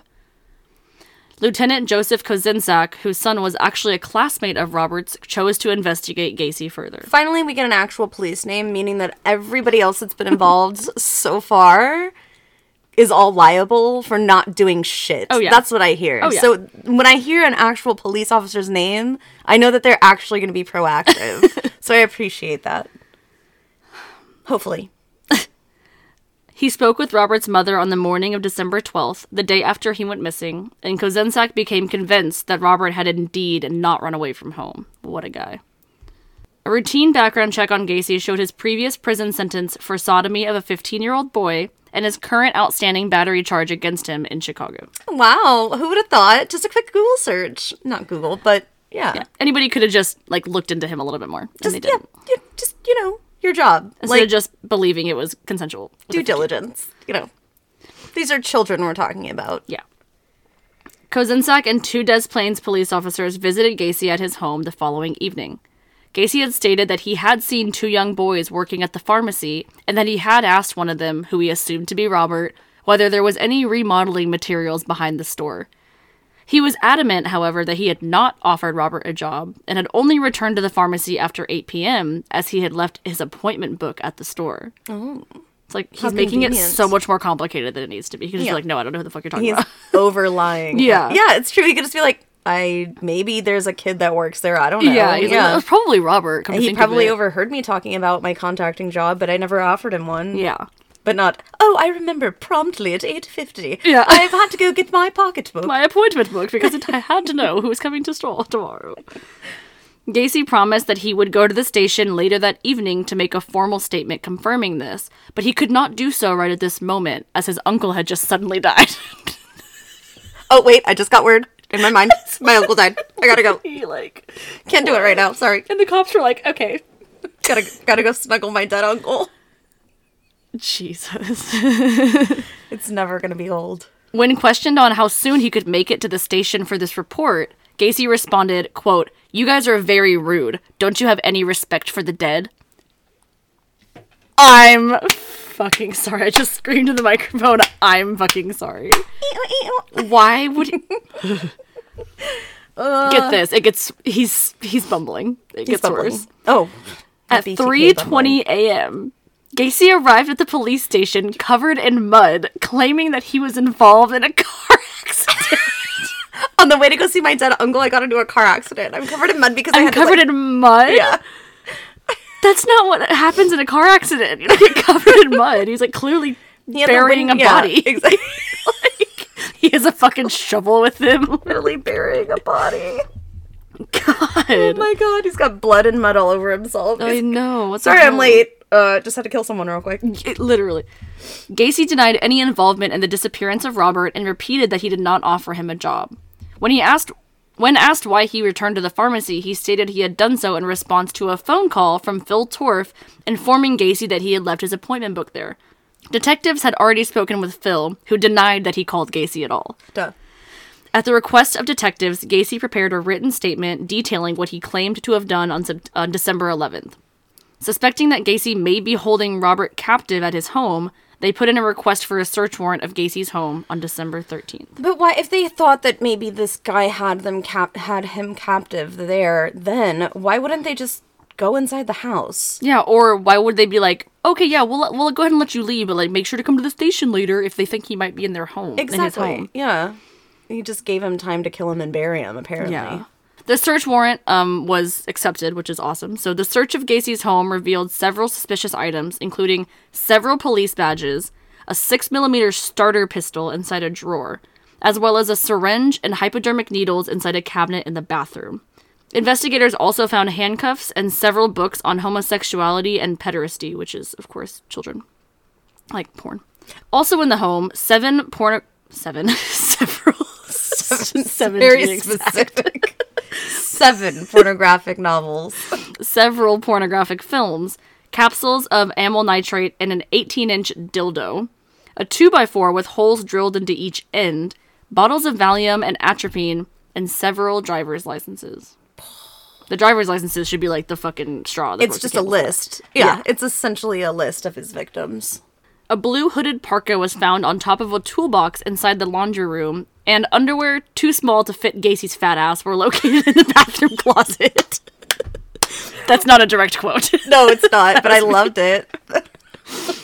Lastly, in the northwest bedroom, investigators found a class of 1975 Maine West High School ring engraved with the initials JAS, which is not John Wayne Gacy, as well as a Nisson pharmacy photo receipt showing the purchase of a trash can and nylon rope from the pharmacy.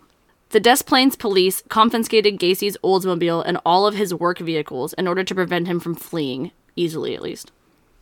Police also assigned two two man surveillance teams to monitor Gacy on rotational 12 hour basis as they continued their investigation into his background. Where's he staying? Like a hotel or something? So while No, they do the search well, warrant? The search already was over and he's back at home. After they returned him to his home, they have people on 12 hour rotational surveillance because they can't arrest him for anything just yet. Everything's circumstantial. Okay, if you so think far. that a, a person is missing, Yeah. wouldn't you check a fucking basement? Yeah. Or an attic? Yeah. yeah. Why? So Why they're still looking into his background, and while they're doing so, they have him on surveillance to make sure he's not doing anything sus, right? Well, uh, th- why? Why? Why? Part of these surveillance teams, officers Mike Albrecht and David Hachmeister, and Ronald Robinson and Robert Schultz. So those are the two sets of people. Dummies that haven't checked the basement. Well, they're not the ones that are supposed to be the. They were the ones that are just surveillance. They haven't been. I don't think they were involved in the search at all. Okay, well, who was the other guy that you said earlier? He needed to check. Just wait. I'm getting indignant. I'm pissed. The following day after their investigation began, Michael Rossi phoned police. So the old guy, the second guy that lived with him, just for the listeners if you forgot, because there's a lot of names. Michael Rossi phoned police and informed them of Gregory Godzik's disappearance and the fact that another PDM employee, Charles Hattula, had been found drowned in an Illinois river earlier that year, kind of like hinting that there's something going on with the employees of With this the place. right, yeah. Check and look into the employees and see how many people have gone missing. Yeah. On December 15th, Des Plaines investigators obtained further details of Gacy's battery charge. They learned that Jeffrey Rignall, the complainant, had reported that Gacy had lured him into his car, then chloroformed, raped, and tortured him before dumping him with severe chest and facial burns and rectal bleeding. In an interview with Gacy's former wife Carol the same day, they learned of the disappearance of John Butkovich. Along with these shocking discoveries, police also traced the Maine West High School ring to John Allen Szyc. An interview with John's mother revealed that several items were actually missing from her son's apartment, including a Motorola TV set. Hmm. Important. By December 16th, Gacy realized that he needed to do something to win over the police, so he began being really friendly with the surveillance detectives that were like tasked with watching him. Bringing him donuts and He would invite them in for meals, or not in his house, but he would invite them to go like with him to a restaurant and go eat meals, and occasionally for like drinks at the bar. Like they can't fucking drink, you dumbass. Yeah. He would repeatedly deny any involvement in Robert's disappearance while he had the company of the officers, and he actually accused the officers of harassing him because of his political connections or because of his occasional recreational drug use. He's like shooting himself in the foot, Sometimes I enjoy a little bit of LSD. and you're just harassing me. You're just harassing. God. Knowing the officers would be unlikely to arrest him for anything petty, he would also frequently evade police by breaking like minor traffic laws and was actually successful like multiple times.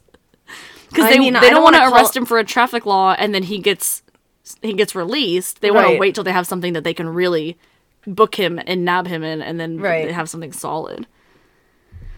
On the afternoon of December 16th, David Cram, we all remember him, he was mm-hmm. the first young man that was staying with Gacy, he consented to be interviewed by detectives regarding Gacy.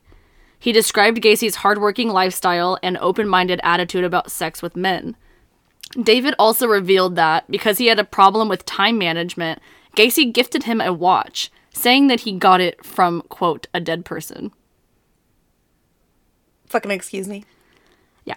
Fucking what? Whose watch is that? Investigators conducted a formal interview with Michael Rossi on December 17th when he informed them that Gacy had sold John Szyc's vehicle to him, explaining that he bought the car because John was moving to California. Gacy's car was also searched at this time, and investigators discovered a small cluster of fibers in the trunk of his car that they suspected to be human hair. Furthermore, police had three German Shepherd dogs assist in a search to determine whether or not Robert Piest had been in, in or around Gacy's personal car. Use the dogs in the fucking house. What is going on here? So Why? the, the search of the house has already been completed. no, They're not going back just no, but there's bodies there. Why is I don't understand. One dog approached the Oldsmobile and laid on the passenger seat in what the handlers informed investigators was a quote, death reaction, indicating that Robert's deceased body had been present in the vehicle. Take the dog to the house. Why? Mm. I'm pissed. I'm pissed. That evening, Gacy invited detectives Albrecht and Hachmeister to a restaurant for a meal, and in the early hours of December 18th, he invited them to a different restaurant for breakfast. During this second meal, the three discussed Gacy's business, his marriages, and his activities as a registered clown. At one point during the conversation, This is a certified clown. Gacy said to detectives, quote, You know, clowns can get away with murder. Fucking dumbass. What is wrong with? Mm. Mm-hmm. At this point, Gacy was beginning to noticeably display signs of strain from the constant surveillance. He was unshaven, looking tired, appeared anxious, and he was heavily drinking. Wow. Because he was nervous, he was gonna get caught. It's just like not a matter of like if, it's a matter of when. Yeah, pretty much. Because I'm sure, like, at a certain point, he was like, oh, it's going to be like a few days, and then just like not going to give a shit anymore. But now it's like, oh, wait, they're not going away until they get stuff, you know? Yeah, for Until they get, until Like, they get a reason. they have something that they were, are looking for. Yeah. That same afternoon, December 18th, he went to his lawyer's office to prepare a $750,000 civil suit against the Des Plaines Police Department, demanding that they stop all surveillance. Hmm. During the time he was gone, police had matched the serial number of the Nisson Pharmacy photo receipt found in his kitchen to 17 year old Kimberly Byers, a colleague of Robert P- uh, Piest. Police went to interview Kimberly the following day, who stated that she was wearing a jacket borrowed from Robert the day he went missing, and placed the receipt in the pocket of it just before handing it back to him, who needed it because a contractor had wanted to speak with him. This statement had contradicted Gacy's that he did not have any contact with Robert on December 11th. The same evening, December 19th, investigators interviewed Michael Rossi a second time, and this time he was much more cooperative. He told detectives that in the summer of 1977, at Gacy's request, he had spread 10 bags of lime in the crawl space of Gacy's house. Hearing this, investigators immediately went to file for a second search warrant of Gacy's home. They're like, oh, you're the basement? Yeah, didn't think Oh, about that okay. one. They didn't check. Uh, Just wait. Ironically, at around the same time, Gacy's lawyers filed a civil suit against the Des Plaines police, in which the hearing was scheduled for December 22nd. So they only had like three days before they had to stop surveillance. so investigators showed up at Gacy's house with their second warrant to search. Gacy invited them in, and Officer Robinson distracted him with conversation while Officer Schultz walked into Gacy's bedroom and attempted to write down the Motorola TV serial number they suspected had belonged to John Sheets. Okay. Or Szyc, excuse me. I didn't know that Motorola made TVs. Yeah, I think so. I think they used to. They do phones. Yeah, yeah, yeah. For unknown reasons, he was unable to find the serial number. Either he couldn't like find it in time, like he got interrupted, or he mm-hmm. couldn't find it at all on the TV, so he didn't get to write it down. Okay. While in the bathroom, Schultz flushed the toilet and noticed a smell that was eerily similar to that of a rotting corpse coming from a heating duct. The officers who had conducted the first search of Gacy's home failed to notice the smell as the house had been very cold at the time of their search. Hmm. Investigators interviewed both David Cram and Michael Rossi again on December 20th.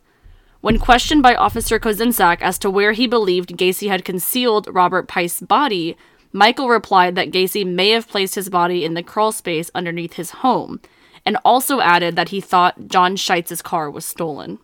Michael agreed to take a polygraph test, and he denied any involvement or knowledge about the disappearance of Robert.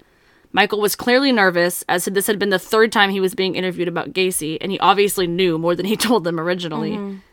This being the case, the polygraph results were inconclusive to whether or not he was lying or telling the truth, and the whole thing ended up being scrapped. I see you, Michael. I see you. Yeah. Although they could not use any of this, Michael did not end the interview without first discussing the trench digging, digging he did in the crawl space for Gacy. And he also noted that he did not dig anywhere he wasn't instructed to do so, as Gacy made sure of the guidelines. Interesting. David was also present for this interview, and he decided to inform police of everything he knew as well. He started with the fact that Gacy attempted to rape him in 1976.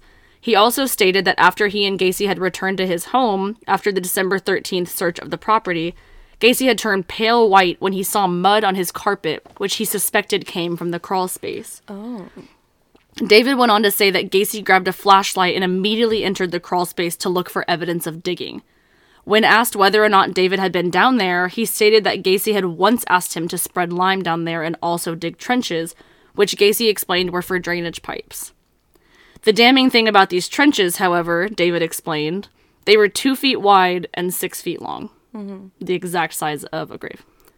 On the evening of December 20th, Gacy went to his lawyer, Sam Amarante's office in Park Ridge to attend a scheduled meeting about the progress of his lawsuit.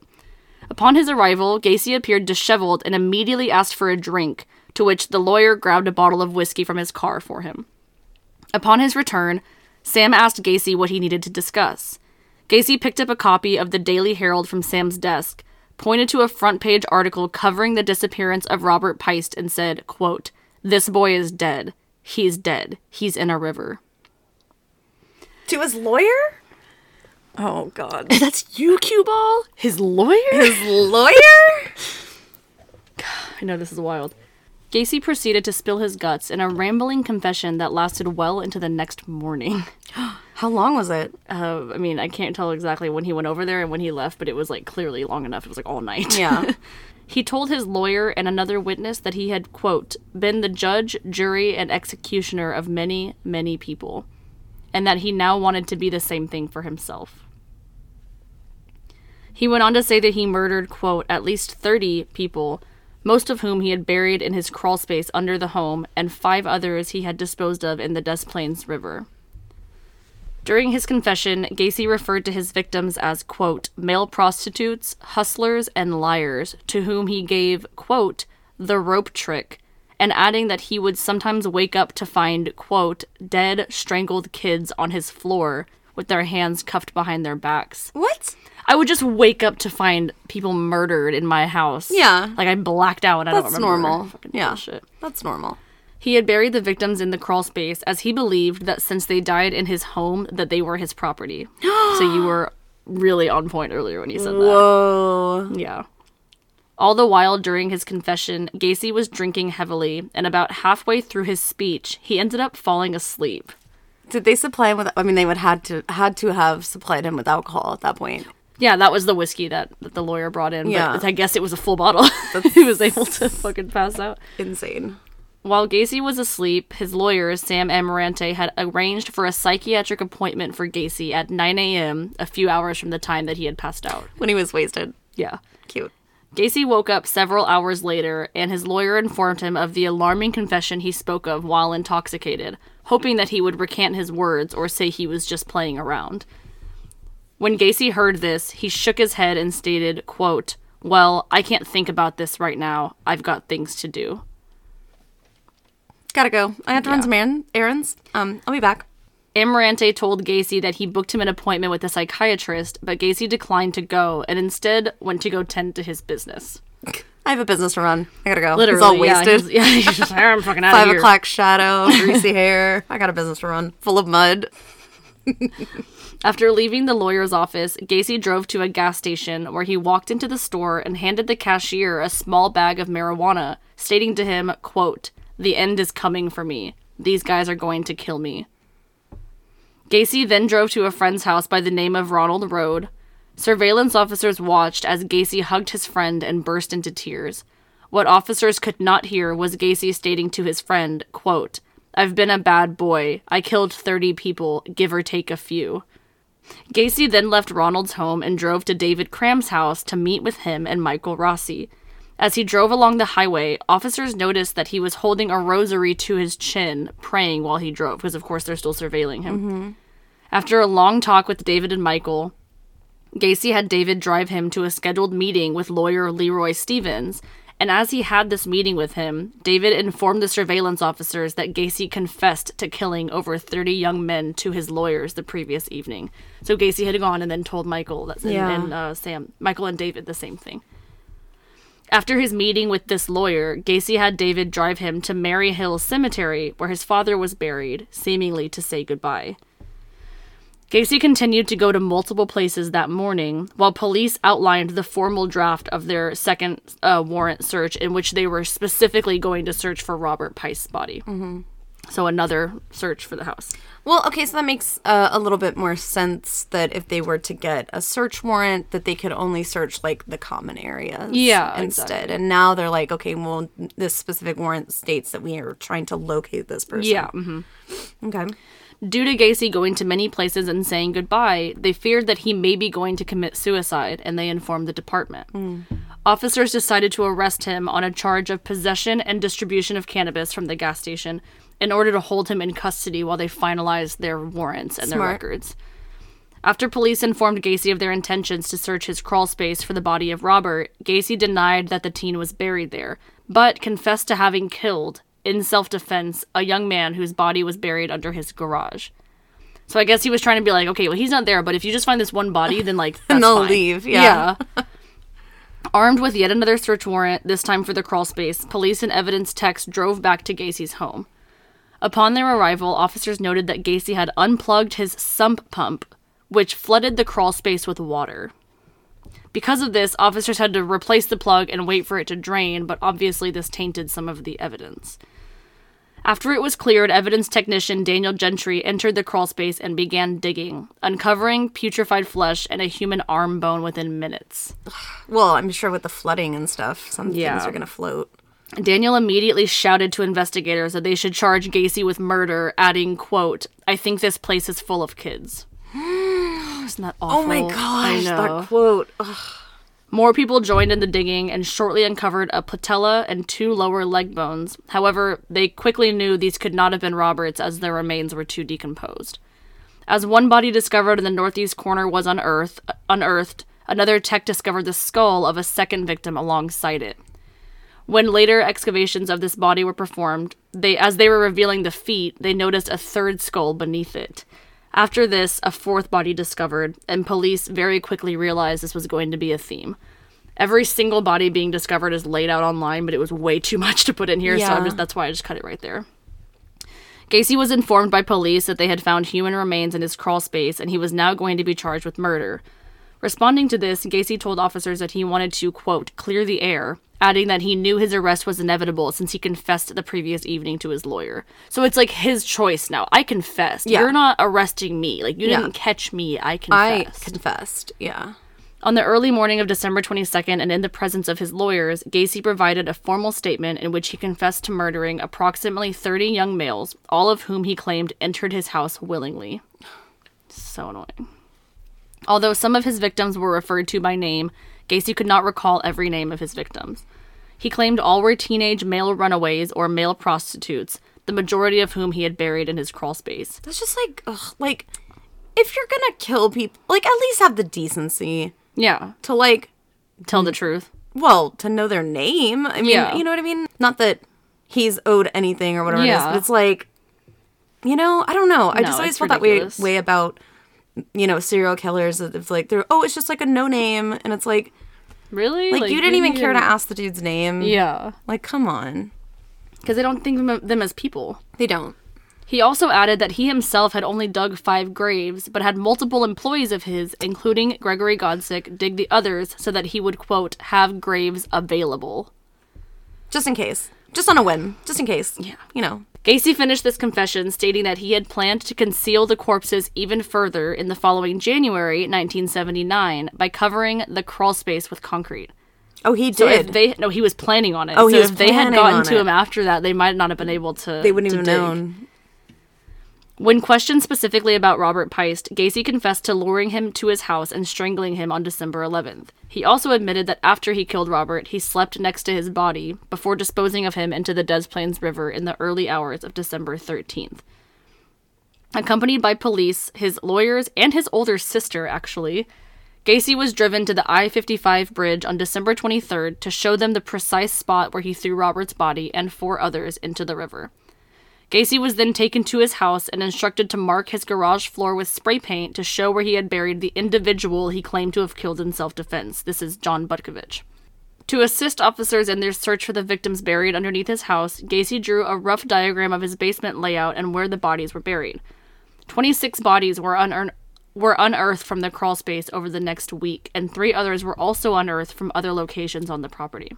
I think, um, if I recall correctly, I'm pretty sure when he drew those out, he knew exactly who was on top of who or how many were on. Because there was some that were like double stacked or Yeah, mm-hmm. triple stacked, and he knew, like in this slot there's three, in this slot there's one, in this slot there's two, and so on and so forth. Like, couldn't use that knowledge and that, like, like he tried; it wasn't satisfying IQ enough for good. for him. Cook County Medical Examiner Robert Stein supervised the exhumations, in which each victim was placed in a body bag and at the front door, awaiting transportation to the mortuary. Each body was numbered depending on sections of the crawl space they were found in. And again, you can find the entire list of numbered bodies online, but for time's sake, I'm not going to name them all here. The search for victims was postponed temporarily over Christmas, and on December 26th, they resumed the exhumations. On December 27th, eight more bodies were discovered, bringing the number up to 19. By December 29th, the number grew again to 26 bodies found, each of the victims being different in some way MO, position, what was done, etc. Shortly after his arrest, Gacy informed investigators that after he had assaulted and then released Jeffrey Rignall in March 1978, he began to throw his victims into the Des Plaines River. He confessed to having disposed of five bodies in this manner, but only four were found. When asked if there was more victims, Gacy responded, quote, That's for you guys to find out. No, there wasn't. He's just a pussy. No, there, there was not. Okay. Around the beginning of the year, Chicago faced a history making blizzard, causing the investigators to halt their search. Gacy was insisting that all victims had been found, but in March of 1979, investigators returned to the Gacy home to continue looking. On March 9th, body 28 was found, and on March 16th, body 29 was discovered. Of all the victims found at 8213 West Summerdale, they were in an advanced state of decomposition, but dental records and x ray charts helped Stein identify the remains. 23 victims were identified via dental records, with two further victims identified via skeletal trauma. These identifications were also supported with personal items in Gacy's home. After police were sure that the search was over, they concluded, and the Gacy house was demolished in April 1979. A victim found six miles downstream from the I 55 bridge in January 1979 was not initially connected to Gacy, but later was, making this victim number 31. On December 28th, one further body linked to Gacy was found a mile from the bridge. That's James Mazzara. On April 9th, 1979, a man walking along a Grundy County towpath discovered a decomposed body entangled in exposed roots on the edge of the river and called police. Wow. The body was identified via dental records as Robert Piest the same evening, bringing Gacy's count to 33 victims. Gacy was brought to trial on February 6, 1980, being charged with 33 murders. He was tried in Cook County, Illinois, before Judge Louis Gar- Garippo, but the jury was selected from Rockford because of the extensive press coverage in Cook County. At the request of his defense counsel, Gacy spent over 300 hours with doctors at the Menard Correctional Center in Chester the year before his trial. He underwent a variety of psychological tests before a panel of psychiatrists to determine whether he was mentally competent to stand trial. Gacy attempted to convince the doctors that he had multiple personality disorder, which we now know is DID. He claimed to have four different personalities the hardworking, civic minded contractor, the clown, the active politician, and a policeman called Jack Hanley, whom he referred to as, quote, Bad Jack. Yeah. When Gacy had confessed to police, he claimed to be relaying the crimes of Jack, who detested homosexuality and who viewed male prostitutes as weak, stupid, and degraded scum. That was a quote. The thing is, when he was trying to convince these professionals that he was suffering from DID, he would pretend to be Jack and then come back as John and then like recall things that happened when Jack was around, which we now know would not actually happen if you Not had you DID. have DID, yeah. If you haven't listened to the DID episode, go listen because that's not how that works. Gacy's lawyers opted to have him plead not guilty by reason of insanity to the charges against him. Presenting him as a Jekyll and Hyde character, the defense produced several psychiatric experts who had examined Gacy. Three psychiatric experts at Gacy's trial testified that they found him to be a paranoid schizophrenic with mul- multiple personalities. Three experts are trying to say that he has that, even though they know it's a farce. It's- yeah, it's and fake. just because they're part of the defense.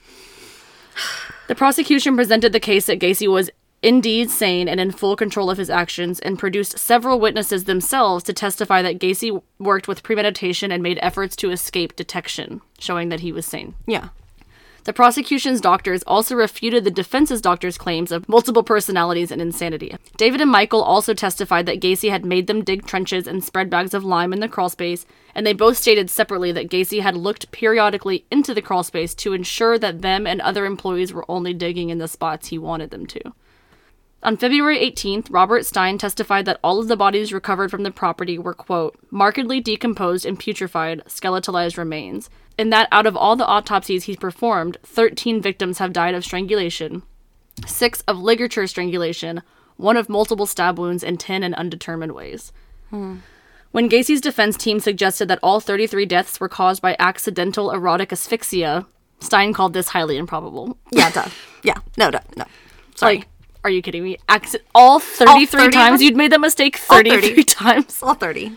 Never once calling an ambulance. Never Yeah. once calling, like, So stupid. Mm-hmm. Jeffrey Rignall testified on behalf of the prosecution on February 21st. He repeatedly wept as he recounted the torture that he faced at the hands of Gacy in March of 68. When asked whether Gacy appreciated the criminality of his actions, Jeffrey said that he believed that Gacy was unable to abide by the law because of the quote, quote beastly and animalistic ways he attacked me. During this time on the stand in cross examination about the torture specifically, Jeffrey vomited and was excused from further testimony. oh my god. He got so ill. On February 29th, Donald Voorhees, the first boy that Gacy assaulted in 67, testified about his encounter with Gacy, as well as his attempt to silence him in previous court hearings by having the other boy threaten him. Shortly into the testimony, Donald felt unable to testify and was asked to step down. Robert Donnelly testified the week after Donald Voorhees and recounted his attack from Gacy in 77. While testifying, Robert was visibly distressed as he walked the court through the abuse he endured, and he actually had to stop several times as he was close to breaking down. So, who was out of these um, men? Who were the ones that were? One was beaten, right?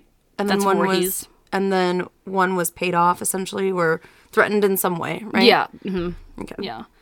The whole time Robert was testifying, Gacy notably laughed several times, but Robert was somehow able to maintain his composure and finish the testimony, despite Gacy's lawyers also trying to discredit his story during cross examination. I can't imagine how difficult that would be, honestly.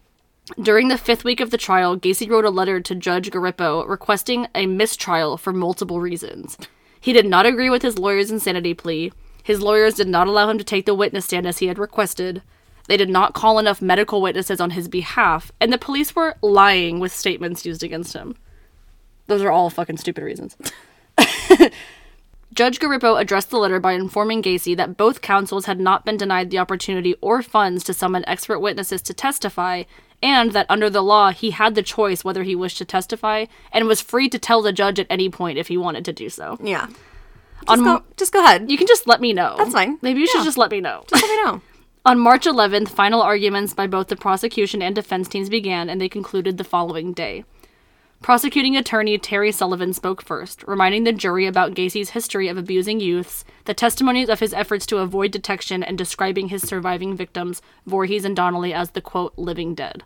Referring to Gacy as the quote, worst of all murderers, Sullivan stated, quote, John Gacy has accounted for more human devastation than many earthly catastrophes, but one must tremble. I tremble when thinking about just how close he came to getting away with it all. After the state's four hour closing, counsel Sam Amarante spoke for the defense. He argued against the testimony delivered by the doctors who had testified for the prosecution, repeatedly citing the testimony of four psychiatrists and psychologists who had testified on behalf of the defense. Amarante also accused Sullivan of scarcely referring to the evidence presented throughout the trial in his own closing argument and accused him of arousing hatred against his client. Um, the lawyer didn't have anything to do with that. His fucking actions had everything to do with the hatred that was aroused for him, you fucker. I can't believe we're having a discussion about this. Like, I really honestly can't believe that we're having a trial and a discussion about this. Like, it, it- there is no discussion. Put the man away.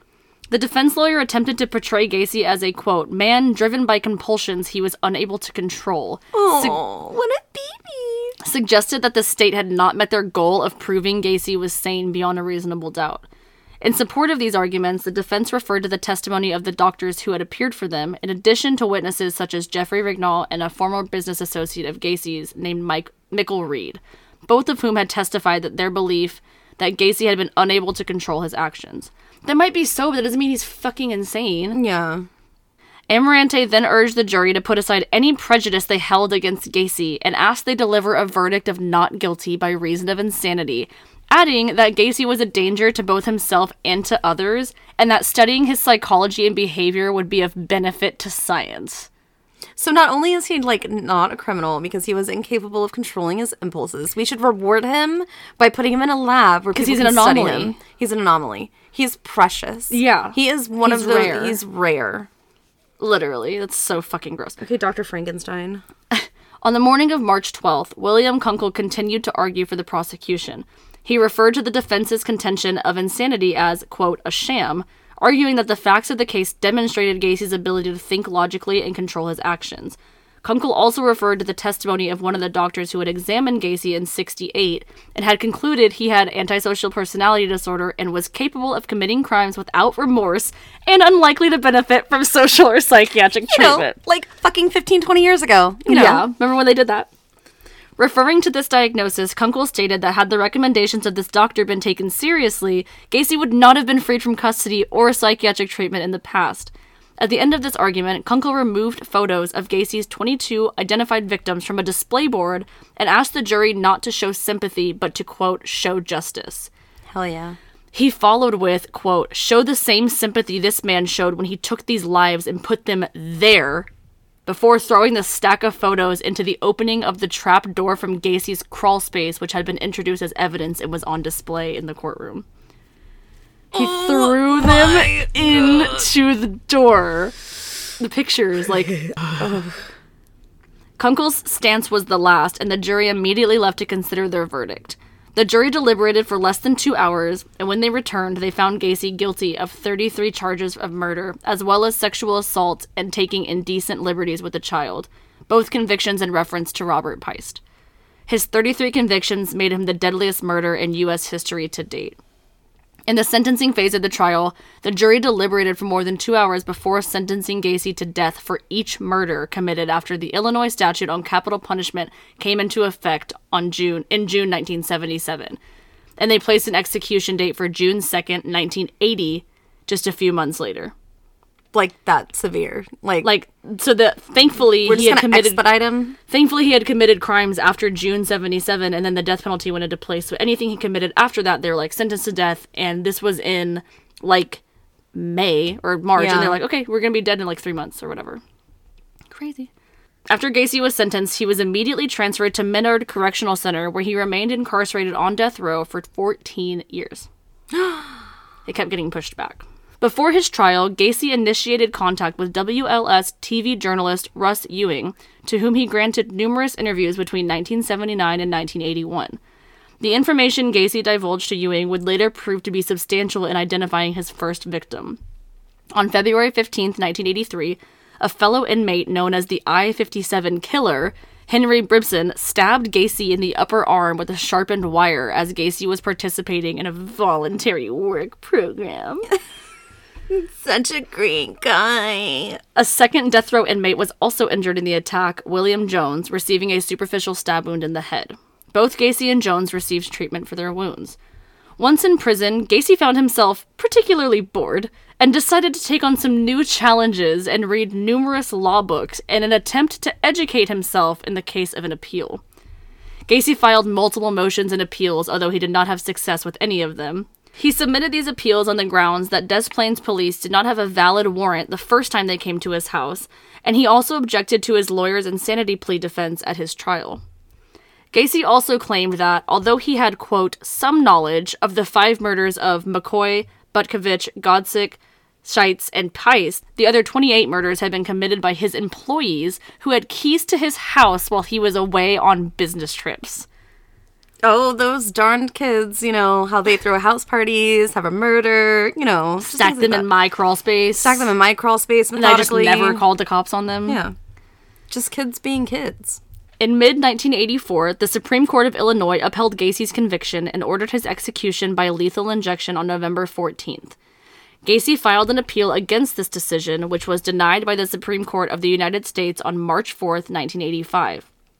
The following year, Gacy filed a further post conviction petition seeking a new trial. This new defense lawyer, Richard Kling, argued that Gacy had been provided with ineffective legal counsel at his 1980 trial. This post conviction petition was dismissed on September 11, 1986. Gacy appealed the decision that he was to be executed. The Illinois Supreme Court upheld his conviction on September 29, 1988, setting a new execu- execution date of January 11, 1989. After the U.S. Supreme Court denied Gacy's final appeal in October 1993, the Illinois Supreme Court formally set an execution date for May 10, 1994. Oh my god. I know, it just keeps getting pushed back. On the morning of May 9th, 1994, Gacy was transferred from the Menard Correctional Center to Stateville Correctional Center in Crest Hill to be executed. That afternoon, he was allowed a private picnic on the prison grounds with his family, which I don't agree with. For his last meal, Gacy ordered a bucket of KFC, a dozen fried shrimp, french fries, fresh strawberries, and a Diet coke. he's watching the old waistline. Watching the old waistline. That evening, he observed a prayer with a Catholic priest before being escorted to the Stateville execution chamber to receive a lethal injection.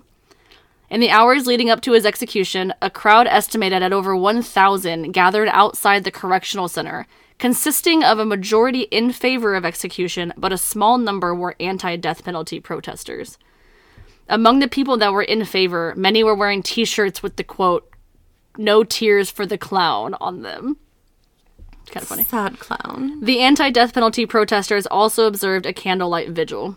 Before the execution began, the chemicals used in the IV solidified unexpectedly, clogging the IV tube used to administer the chemicals into his arm and complicating the procedure.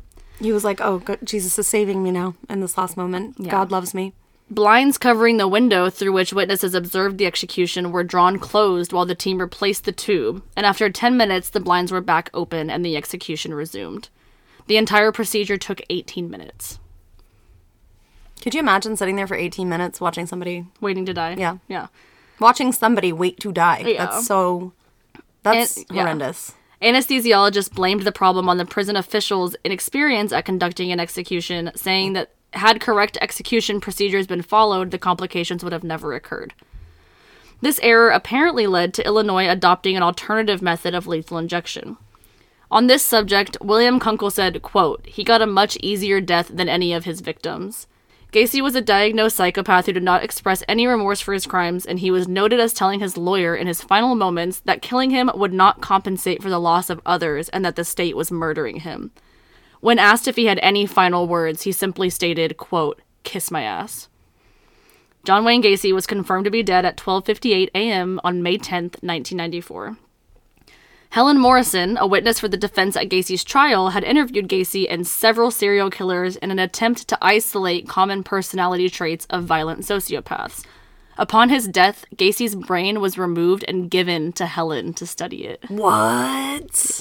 Wow. I mean, he got what he wanted, right? That's what he was saying during Yeah, the trials. he was he needs to be. He was so important. He needed to be studied. The remainder of Gacy's body was cremated.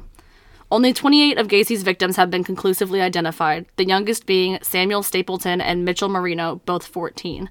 The eldest were Francis Alexander and Russell Nelson, both 21. Five victims have never been identified. In October 2011, Cook County Sheriff Thomas Dart announced that investigators, having obtained full DNA profiles from each of the unidentified victims, were wanting to renew efforts to identify the remaining victims. They should. In order to get the word out of their plans, Sheriff Dart stated investigators are actively seeking out DNA samples from individuals across the U.S. related to any male missing between 1970 and 1979. Hmm. Results of these tests concluded thus far have confirmed the identity of three additional victims of Gacy's. Confirmed, they had already suspected, but confirmed, mm-hmm. and solved four unrelated cold cases between Wow. 1972 and 1979. To this day, though, five victims still remain identified, unidentified, four of whom had been buried beneath Gacy's crawl space, and one buried about 15 feet from the barbecue pit in his backyard. That being said, they're still taking those uh, DNA samples. If anybody knows anyone that had, you know, maybe a grandfather or you know someone that Yeah. went missing around that time, And in that area, probably. Yeah. Because it seems like his MO is pretty, uh, you know, around the area. Yeah, yeah, Like yeah. that one victim was a few houses down. Yeah. In the fall of 1979, forensic expert Betty Pat Gatliff used the skulls of the remaining unidentified victims to create facial reconstructions. Based on Gacy's confessions, the location of the victims buried in the crawl space, and forensic analysis, the police determined the most likely dates for when his unidentified victims were killed. January 3rd, 1972 to July 31st, 1975, male aged 14 to 18. June 13th to August 5th of 1976, male aged 23 to 30. August 6th through October 5th of 1976, male aged from 17 to 22. August 6th through October 24th of 1976, male aged 15 to 24, and March 15th to July 5th of 1977, male aged 17 to 21. So those are like the dates narrowed down of mm. when they were gone.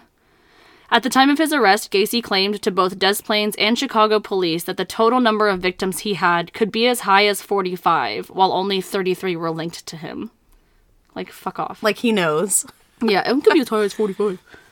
Retired Chicago police officer Bill Dorsch stated that he had reason to believe there might be more victims buried in the grounds of the apartment building located at the 6100 block of West Miami Avenue in Chicago, a property where Gacy had been the caretaker for several years before his arrest.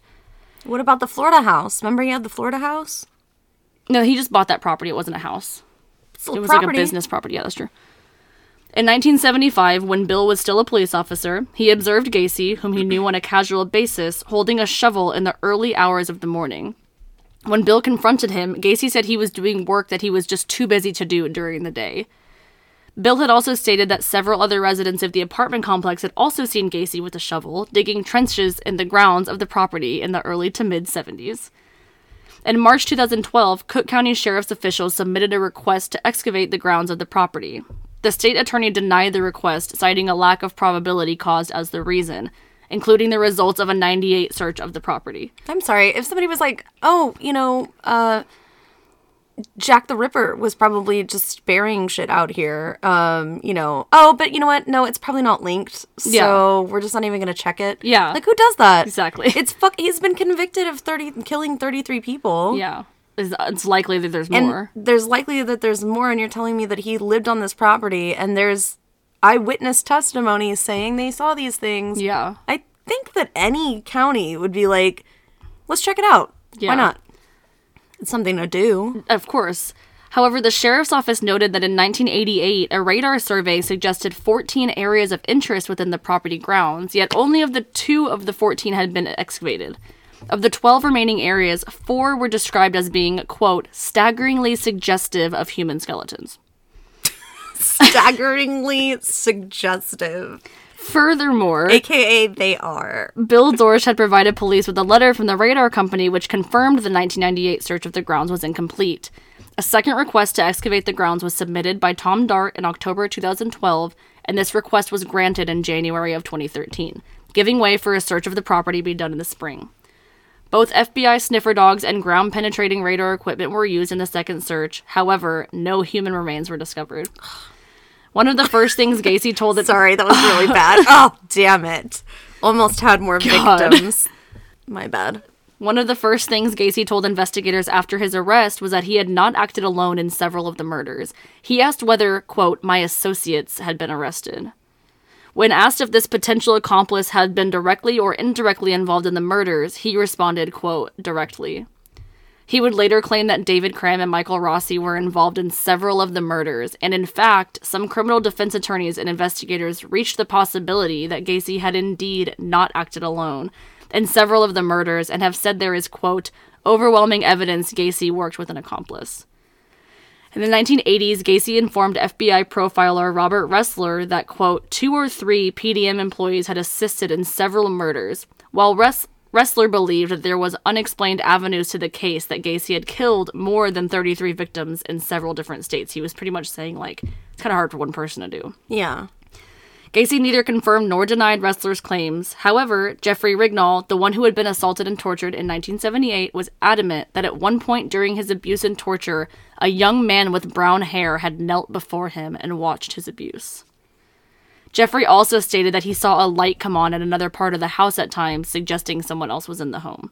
Hmm. On one occasion, three days before his arrest, Gacy was followed by two officers while surveilling him, and he walked into a bar where he met two employees, Michael Rossi and Ed Hefner. Gacy walked out of earshot of the detectives and was reportedly whispering to the boys. He was reported as saying, quote, You better not let me down, you fuckers. You owe it to me. The officers also overheard a conversation with Gacy and Michael in which he said, quote, And what? Buried like the other five? In his interviews while on death row, Gacy said that at the time of his arrest, three PDM employees were also considered suspects in the murders, all of whom had possession of the keys for his home. In addition to David and Michael, Gacy also named his former employee, Philip Paskey, who was a close associate of many in Gacy's circle. In the late 1970s, John Norman, another associate of Gacy's, operated a nationwide sex trafficking ring based in Chicago known as the Delta Project. huh At least two victims believed to have been murdered by Gacy were last seen alive close to where John Norman lived.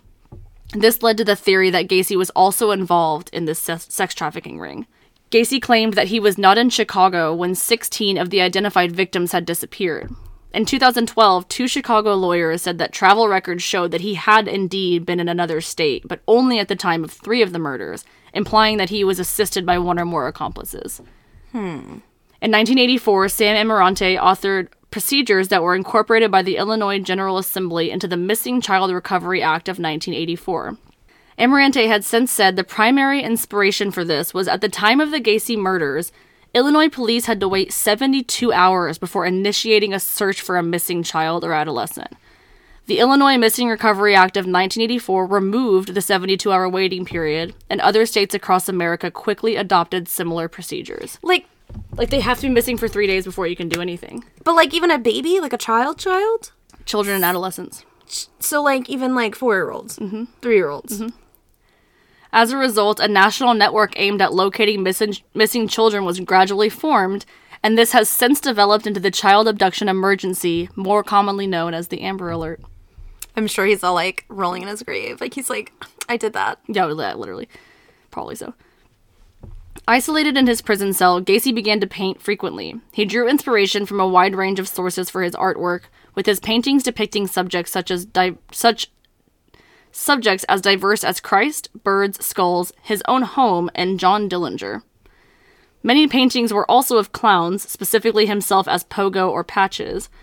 Although Gacy was permitted to earn money from the sale of his paintings until 1985, he claimed his artwork was intended, quote, to bring joy into people's lives. That's because what that's what he does. He just brings yeah, joy, all the into joy. people's lives. All the joy. Many of Gacy's paintings have been displayed at exhibitions, and others have been sold at various auctions with individual prices ranging from two hundred to twenty thousand dollars. Still, That was that was before. Yeah, I'm I'm not sure today. Following Gacy's execution, family members of his victims publicly burned several of his paintings. Haha. Of course, there have been many film adaptations and documentaries about him as he's one of the most prolific serial killers of all time.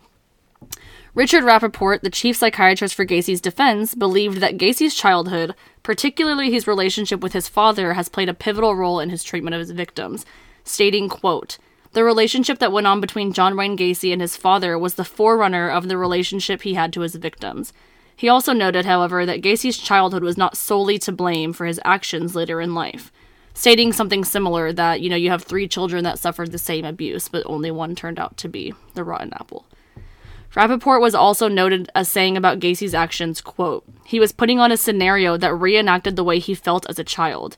He was essentially getting them to play his role of being helpless while he played the role of the father, and he'd punish them for begging him and for looking like cowards, whatever he felt about his own inadequacies he put on them. So remember the McDonald triad that we talked about before? Yeah. Uh, the warning signs of a violent serial offender usually exhibited in childhood bedwetting past a certain age, fire setting, and the torture of small animals. Well, according to Rappaport, who studied Gacy for nearly 65 hours in total, he actually exhibited none of those behaviors as a Yeah. child. He stated, quote, I spent a full year before evaluating him studying the literature, trying to understand how a guy who seemed so normal could be so abnormal in this one respect.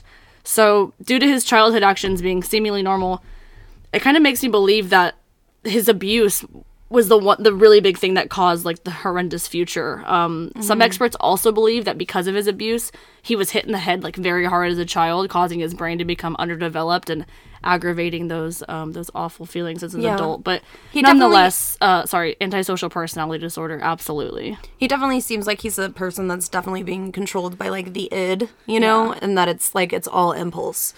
Like, um, that's you know, again, it's like if I get that urge to be in politics, I'm gonna do that. Or if I get that urge to pursue this type of career, I'm gonna do that.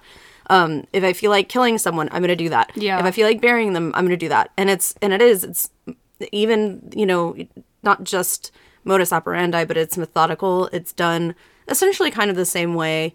But it didn't ever really seem like like you said, it's it it just seems like I said, he's controlled by the id. He's controlled by the impulse. Yeah, no, definitely, and I mean that's that's all I have on my research. That Oh is my goodness. story. I know that was a very long episode. My Um, ass and my legs fell asleep. I am so hungry. Me too. Um, but thanks for for hanging out with us for this super long episode. I hope you guys like these. If you like these really long ones, like of course, probably not this long because this guy was just such an anomaly. We had so much research. I'm so glad that I'm over research- researching him. But if you guys like these longer episodes, let us know. I know that we've done a couple lately, and we'll just continue to pump out content. Thanks for being patient with us as we. Uh, I enjoy it. you know, I think yeah, I think so too. Fun. But is that it? That's all I have. I think we went off. We talked about his diagnosis. We talked about his shitty life, that. and we don't have to talk about him ever again. It's true. is that anything else you got? No, Okay. I think it's pretty cut and dry. All right, I liked it though. Thank, Thank you, you. for Well- presenting. Absolutely. We will see you guys next time. We can follow us on Instagram at Diagnosing a Killer, Twitter at Killer Diagnosis. Uh, you can send us an email, diagnosingakiller at gmail.com. We also have patreon.com slash diagnosing a killer.